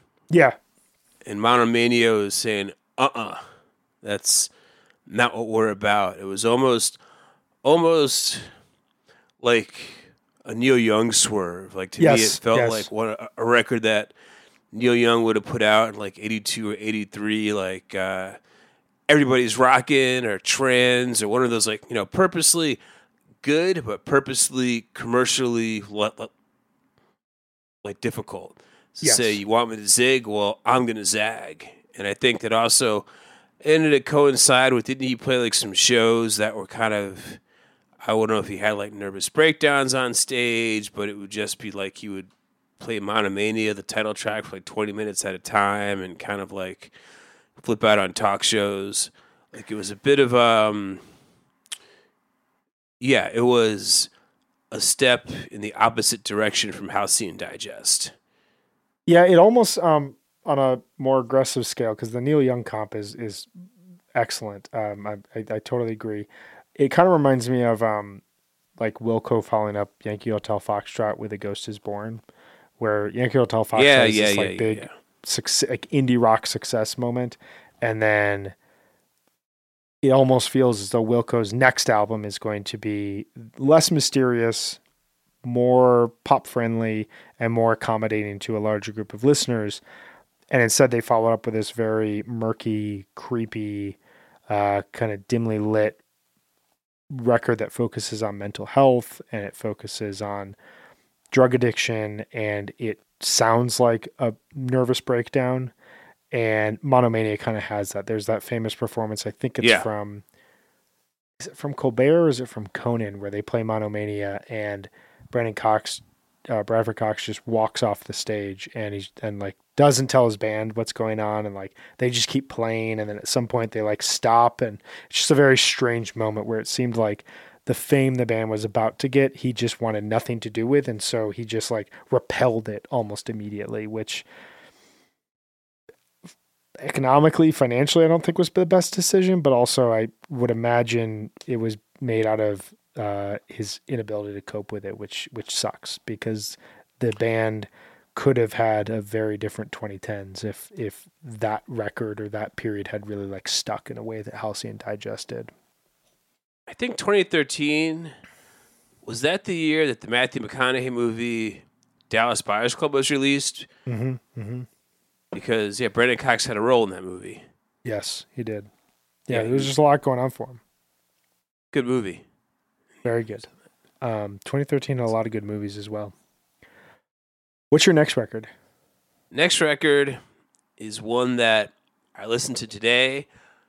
I listened to a whole lot in 2013. And when I revisited today for the purpose of this podcast, I said to myself, oh, yeah, this is a near perfect record. I wasn't screwing around when I did this. And um, that album is Muchacho by Phosphorescent aka the Nom de Rock of one Matthew Houck, who at the time was a thing living and rocking out in a loft in, in Greenpoint, Brooklyn. I think since then he relocated, started a family, relocated to Nashville, built a studio in there. But Muchacho is kind of like laid back. And it isn't even that laid back. It's like I think of this record as like a Sufjan Stevens record. It's almost like backwoods Sufjan Stevens in that it's heavily orchestrated alt country where nothing is left to chance. There's like string arrangements, lots of other musicians. Like it's perfectly his project, but it's his baby. And out of all of his records, I think Muchacho is the one that his vision is the most realized. It's just got beautiful songs. Like you hear Song for Zula, which I think is actually kind of supposed to be like a love song about a gorilla, he said. It's got that like great string flutter. It's got his world weary vocals that come in. He starts out kind of like quoting Johnny Cash, Ring of Fire. He's saying, okay, this is great. This is epic. And the rest of the album just gets better from there. In fact, Song for Zula was actually used in the final episode of the highly underrated America Ferrera TV sitcom Superstore recently. And just, God, I listened to that album a ton. It really kind of fit my mindset at the time. Uh, since then, what Phosphorescent put out a record in 2018 called C'est La Vie, which was pretty good. And I think his most recent thing is he's kind of put out a handful of singles, which are all covers. So he hasn't followed up C'est La Vie from 2018. And if you kind of want to get me disinterested in what you're doing, put out a bunch of singles that are all covers because I can't be made to give a shit about that. Put out a fucking record, dude. You live in Nashville. It's like, what are you gonna do in Nashville in your studio if not make another great Phosphor record? Record. Stop screwing around like the Dylan covers and just, just make a record because Muchacho is great, and I know you love that record, right? I love this record. This record, I have very vivid memories of waking up on a Saturday morning and jumping on Facebook as one did in 2013, and someone posted "Song for Zula." I forget who. Um, I don't. Uh, I'd, I'd, give you credit if I remembered who you were, um, but uh, posted that song and was like, "This is like the epic anthem for the impending spring." And I was like, that is mm. quite a statement about a song. And spring was just starting in South Korea, although coming out of a very cold winter. And I just remember listening to the song, like the, the, the flutter, the melody that's behind them, the kind of echo drums that like he hits the drum and just like the and his voice comes in and it almost sounds like he's singing gospel. Like it, it like the, my first thought was that this was a old traditional song yeah. that he's just reinterpreting. It just sounds like a part of the musical universe um, already established. And every time I listen to that song, I get like kind of choked up. It just it hits in such a uh, heavy way. And the album, it's Americana, but it also has like this new spin on it. And it's like you said, it's very much his project this record, um, every time I listen to it, it brings me back to 2013, and yet still has the capability to reveal itself in new ways as it's as it's performed um, over and over again. It's a beautiful album, really relatable songs that feel narrative and feel very personal, but also could be personal to you, could be personal to me, could be personal to any listener out there. Um, I don't know. This is just an absolute classic from 2013 and one of those records that uh, is what convinces me that this is one of the perhaps the last great year and, and one of the great um, musical cultural moments of our time. Yeah, he played a lot of shows behind this record. He put out a live album. Like I think he knew that he had to milk it for all he possibly could because it wasn't going to get any better than that. So, so my next album, and I'm I'm just noticing as I'm going through, I'm pulling up the Pitchfork reviews just to see what what the the that site had about these albums. Um, so Savages was Lindsay Zoladz reviewed it, um, 8.7 best new music. Uh, Monomania was Ian Cohen, 8.3 best new music. Uh, Phosphorescent was Jayson Greene, 8.8 Best New Music. And my record, Boards of Canada, Tomorrow's Harvest by Mark Richardson, 8.3 Best, of, Best New Music. Um, we are in the midst of Mm. some of the best writers at Pitchfork writing together at the same time. And I really miss this era. Um, I really miss logging, you know, going on to Pitchfork, seeing a big album reviewed, and being like, and I know it's written by someone who is just like one of the best music writers I'm ever going to read. And so you get not only this great review, but you also get this deep, deep insight into that person. Um, this album came out in June 2013, but it sounded like winter. And the album cover looks like a winter cityscape. And for me, one of my biggest thoughts and all consuming thoughts in the year 2013 was how I was going to survive the winter of 2013 2014. Um, if you know anything about the Korean Peninsula, it, it gets incredibly cold there in a way that I had I was not prepared for at all when I went there the first time in 2009 and spent my first winter there. It is uh, the wind howls constantly. It is a cold that reaches into your bones. It is like it is unlike anything I've ever experienced. I'm from the Midwest where it gets really, really cold in the winters. Um, and so listening to this album, this album sounds like winter and it sounds like a, a protective film in winter when you're when you're trying to just like exist in the deadening space of winter and you have something like one like sheet to protect you. It's just like you're traveling alone through the winter of, uh, of of of South Korea. And when I listen to this album, it just takes me back to that like mindset and that time and place. But this is also it's really this was you know 2013 was this kind of year of big return records for artists. And so Boards of Canada hadn't put out an album since 2002 with um, Geogaddi, I believe. They had a couple EPs that came out in 04 and 05 as well as 06, but this was like their first big record since Geogaddi. Um, and, you know, it felt like a return for this band. This was also the year that My Bloody Valentine came back with their self titled album, their first album since Loveless. Yes. The Knife came back with a with a return album. Vampire Weekend came back with a return album. The National came back with a return album. A lot of bands who just hadn't made music in three, four, five, even 10, 15, 20 years was coming back and um, and and representing music to to the world. And so this was a huge deal when it came out. And it just like when I listen to it, I'm taken right back to Asia. So what is your next pick here for 2013? Next pick is an album that would, uh, from an artist who would become a f- big favorite of my entire family. My daughter, who had not been born yet, would end up being a big fan of this band. And it would also end up being one of, uh, I think, the first concert that we ever took her to that she was awake for. We took her to see um, the Mountain Goats once, and she was asleep in a crib. Uh, no, asleep in her in her stroller, so she didn't really know what was going on.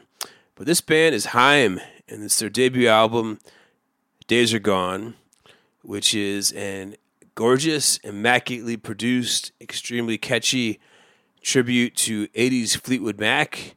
They're basically 80s Fleetwood Mac fantasy camp. But what's great about Haim is that after that first record, they could have stopped, they could have fallen apart, but they have albums two and albums three, and each of them is better than the one that came before. They were just Days Are Gone. It's got some great hits. It's got uh, the song Forever. It's got Fallen. It's got The Wire. All Stone Cold classics.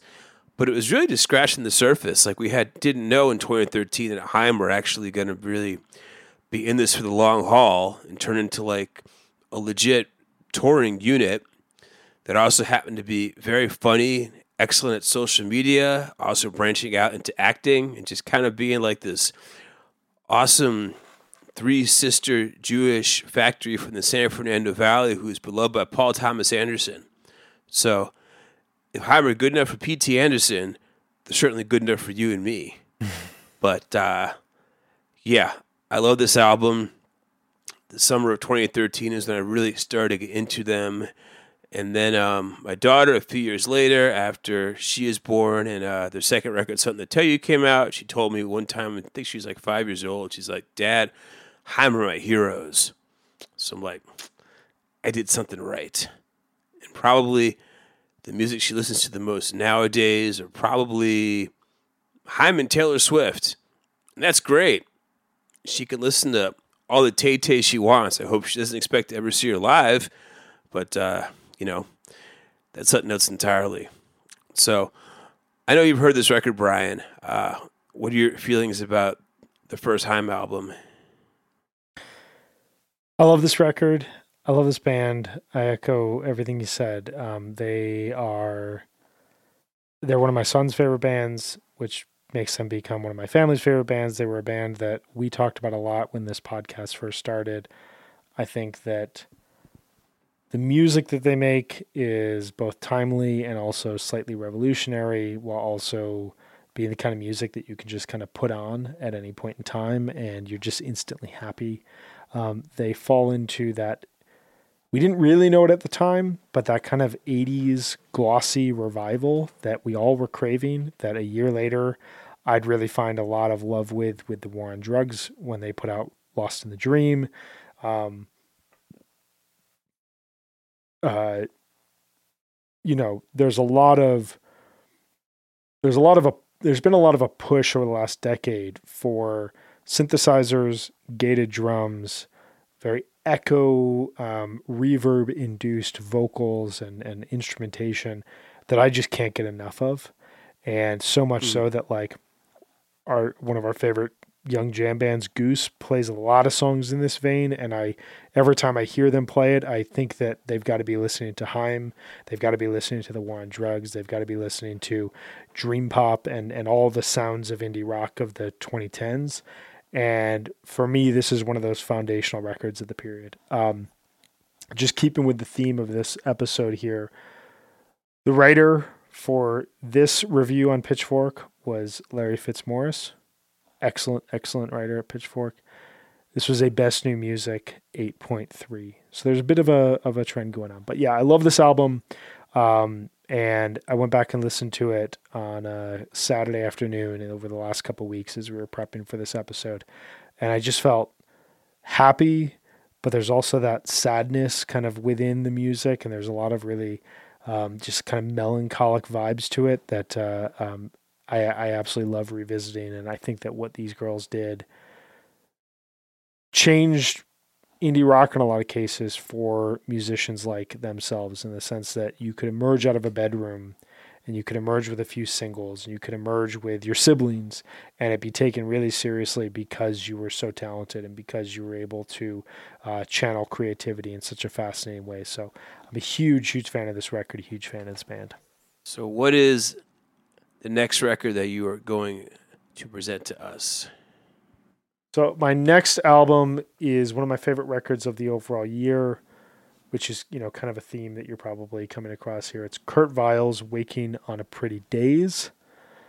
This album came out in April of 2013, and I remember it coming out. I it came out. I pulled up my phone threw it on and took a walk um, from my school in Osan, South Korea, and walked out to the rice fields and just listened. And I was just totally consumed by the guitar work, by the jamming, by the lyrical introspection. I had loved Kurt Vile for about four or five years at that point in time. Really liked Smoke Ring for my Halo. Loved um, uh, what was his one before that? Uh, Childish Prodigy. Childish Prodigy. Thank you.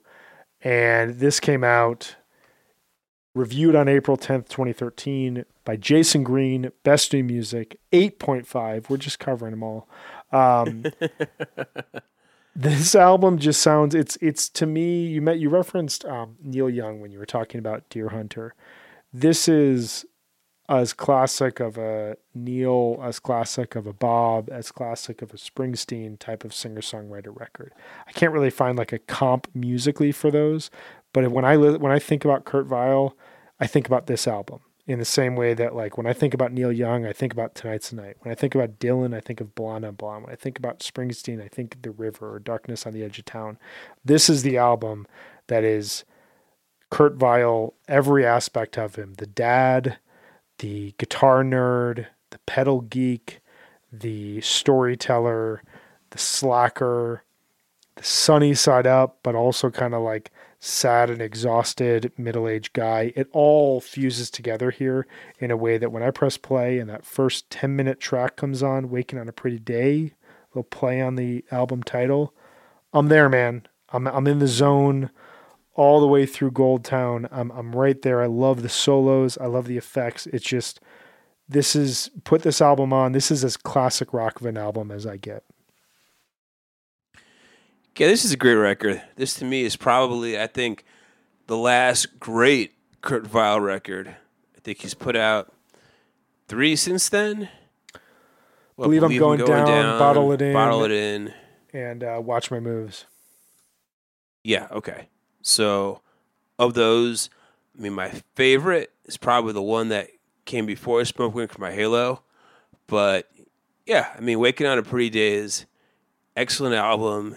It's got two of my favorite Kurt Vile songs ever, and Girl Called Alex and Too Hard. Um, I remember being at a buddy's apartment in 2013 in Greenpoint, Brooklyn. He had a backyard he wanted to show off with like a grill. He just said, let's have like a boys' afternoon.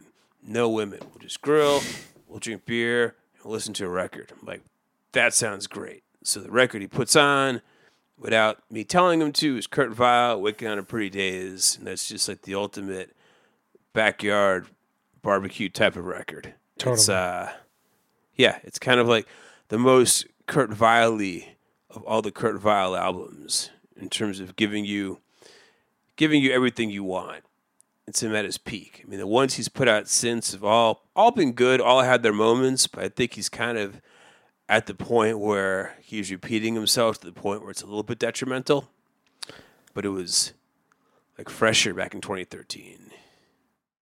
Yeah, it's weird. Like I, I, I initially did not like Believe I'm Going Down. I loved Bottle It In, and I loved Watch My Moves, but none of them. I, I grew to like Believe I'm Going Down after a couple years. I grew to like it, but none of them have ever like stuck as like I have to listen to this record the same way that Waking on a Pretty Daze did. And it almost feels like, you know, he put this record out, and then a year later, Adam Granduciel puts out Lost in the Dream with the War on Drugs, right. and Kurt used to be in the War on Drugs. I mean, I've seen the War on Drugs play some pretty big shows, and they've got a pretty amazing production. Kurt Vile's still playing small theaters, and he's playing with. The last time I saw him was 2019 and I really didn't like the band he was playing with. They just seemed like kind of amateur hour. It feels like this was the last time, you know, he and Adam are clearly really good friends. But it seemed like this was the last time where he kind of had the upper hand of that musical relationship in in some ways and well he's made really good music since right. then. I think he has been a bit hampered by he just can't break through to that next level in a way that when he made um, Smoke Ring for my Halo and then this, it seemed like he was on that trajectory. He's gotten to the point where he can kind of sell out decent sized theaters in the coast, the Midwest. You're like, you know, 2,000, 2,500 seat theater, maybe have like some decent billing and like, you know, like a summer festival type thing. But he hasn't gotten to the level where his old comrade is. No, it's, it's, but, I, I would love to see him really throw out the rule book and just try something completely different and just see what happens. But um, we need to turn towards your final pick because okay. it is a very special album. Album that we both love immensely. It's a Stuart Berman reviewed album. However, not best new music, just an 8.1. No best new music. I think if this record came out a little bit later in 2013, it would have gotten a best new music. What am I talking about here, Dave? Yo La Tengo's Fade. What a great record. This is like a late era classic. I mean, they just put out another late era classic this past like February in This Stupid World, which is probably their best record since Fade. Yeah. So who knows what they'll be in like another 10 years. But uh, yeah, I wrote about this album for CokeMachineGlow.com. I lauded it. I said it was just a gorgeous production. Also, I think this was the first Yo La Tengo album in many years that was produced by someone other than uh, than Roger Moutenot.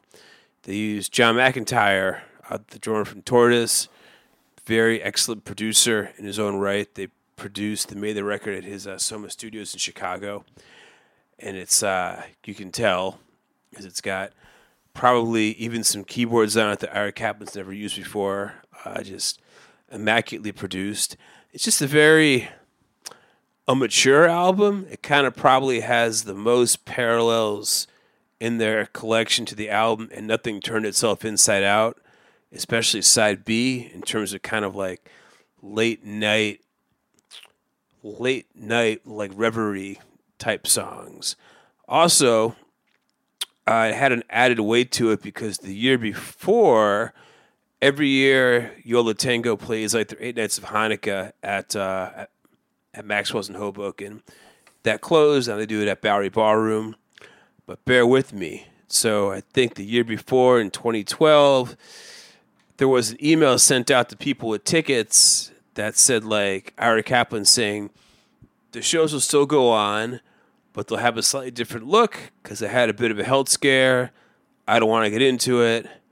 And so every one of those Hanukkah shows, he was playing sitting from a chair, and they brought in like uh, some like stunt guitarists. Like he still did a lot of rocking back and forth in that chair. He just didn't have like the weight of his like guitar and his guitar strap standing up. I mean, no one, no one really knows. People speculate like a stroke or a heart attack or or something along those lines.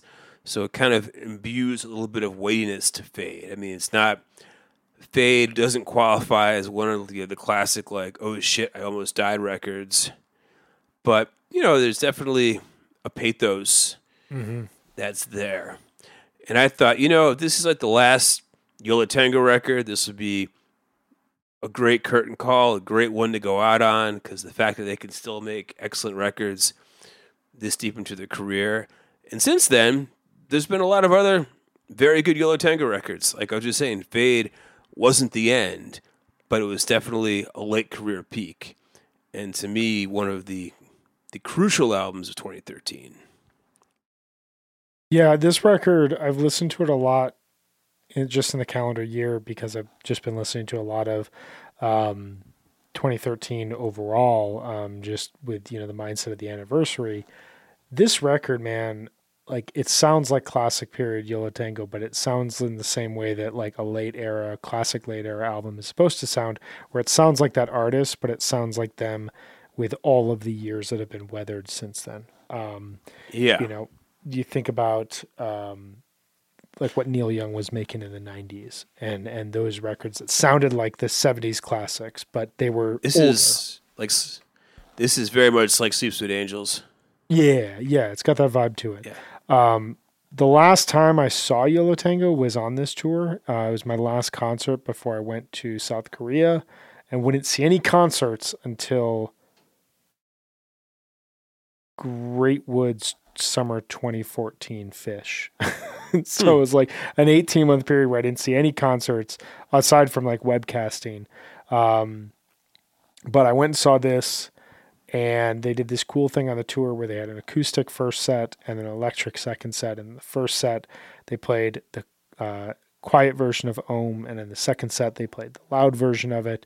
And it was just, you got a sense of what this album was doing for them, where it was giving them both hard rockers and also really quiet songs. And when you listen to it now, 10 years on, it has the same impact that, say, and then Nothing Turned Itself Out had uh, back in the early 2010s, where it just sounds like a next period Yo La Tengo record.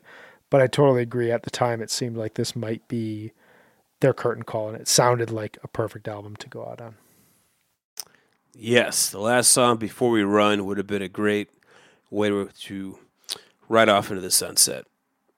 But I'm glad they didn't because they still tour often and put out great records. There's like almost no precedent for a band that old make it's like Phish.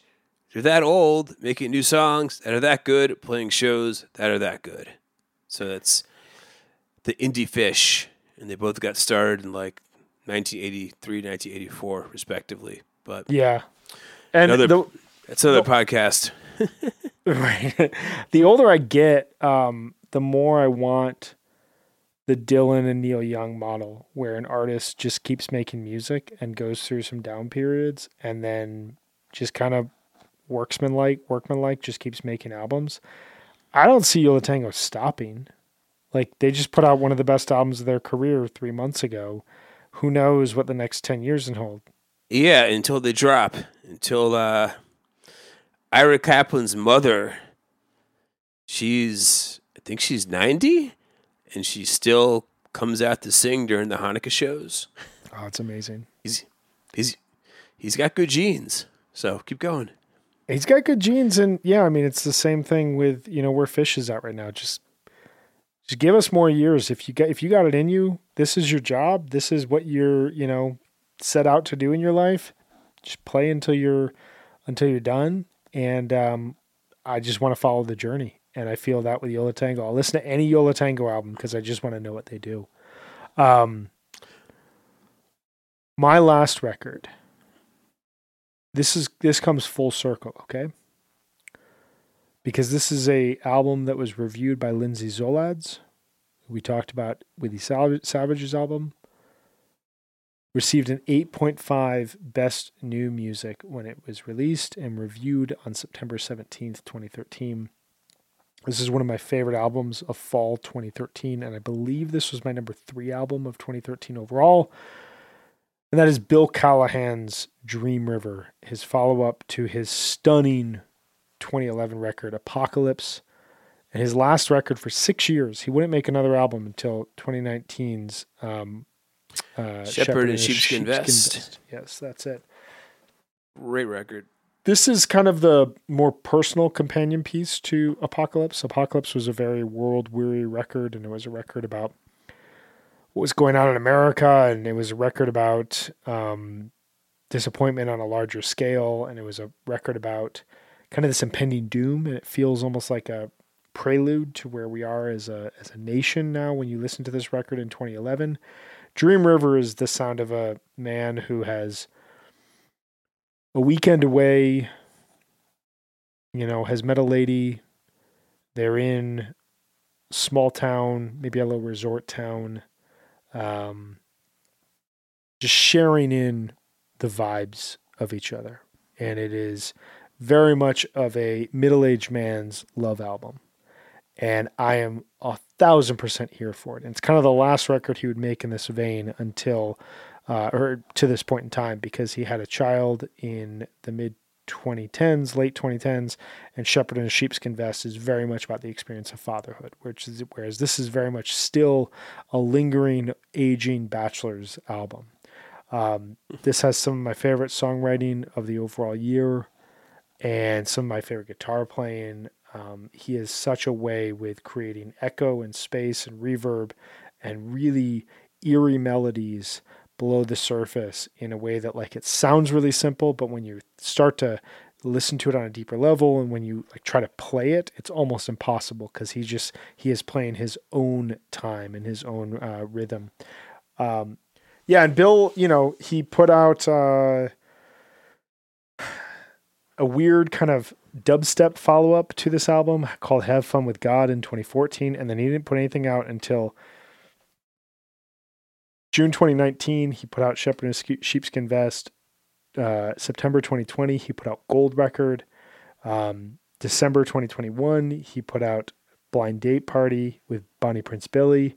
And then which October, which is an excellent record. And then October excellent. 2022, he put out Reality which was one of my favorite records last year. I mean, he's done a lot here in the last couple of years, but this album was kind of like the end of the line for him before he um, he kind of spent most of the 2010s just like immersed in his own life and becoming a dad. And um, we're all the better for him him writing music uh, er, yeah writing music here again. Now before we conclude i'm just gonna do a big mashup. We're gonna hear samples of some songs from the A records that we just discussed.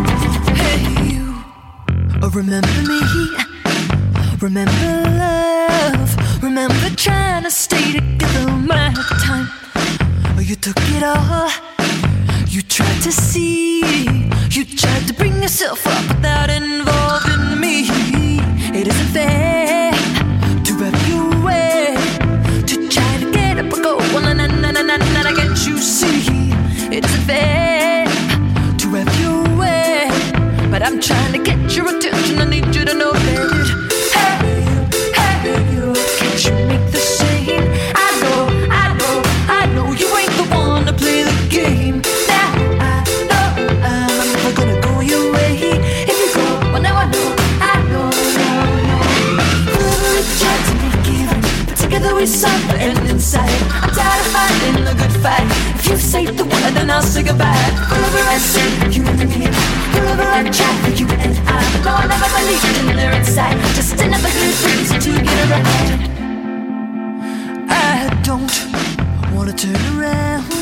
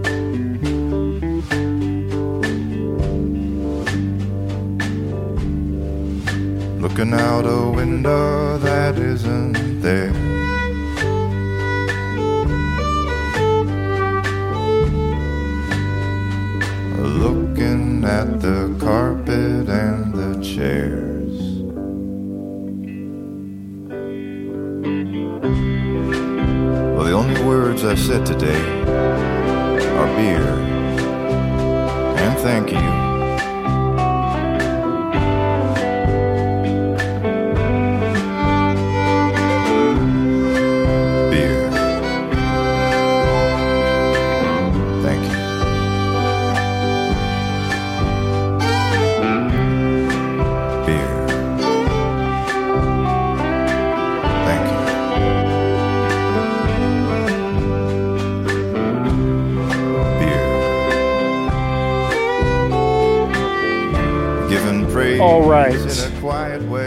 Thank you all for hanging with us here Like a church. back into the world of 2013. Like a church. I had a lot of time, a lot of fun um, reminiscing on this year and thinking Like about where my life was at and the music that meant a lot, both from a Phish standpoint as well as from an other Phish stand, or another music standpoint.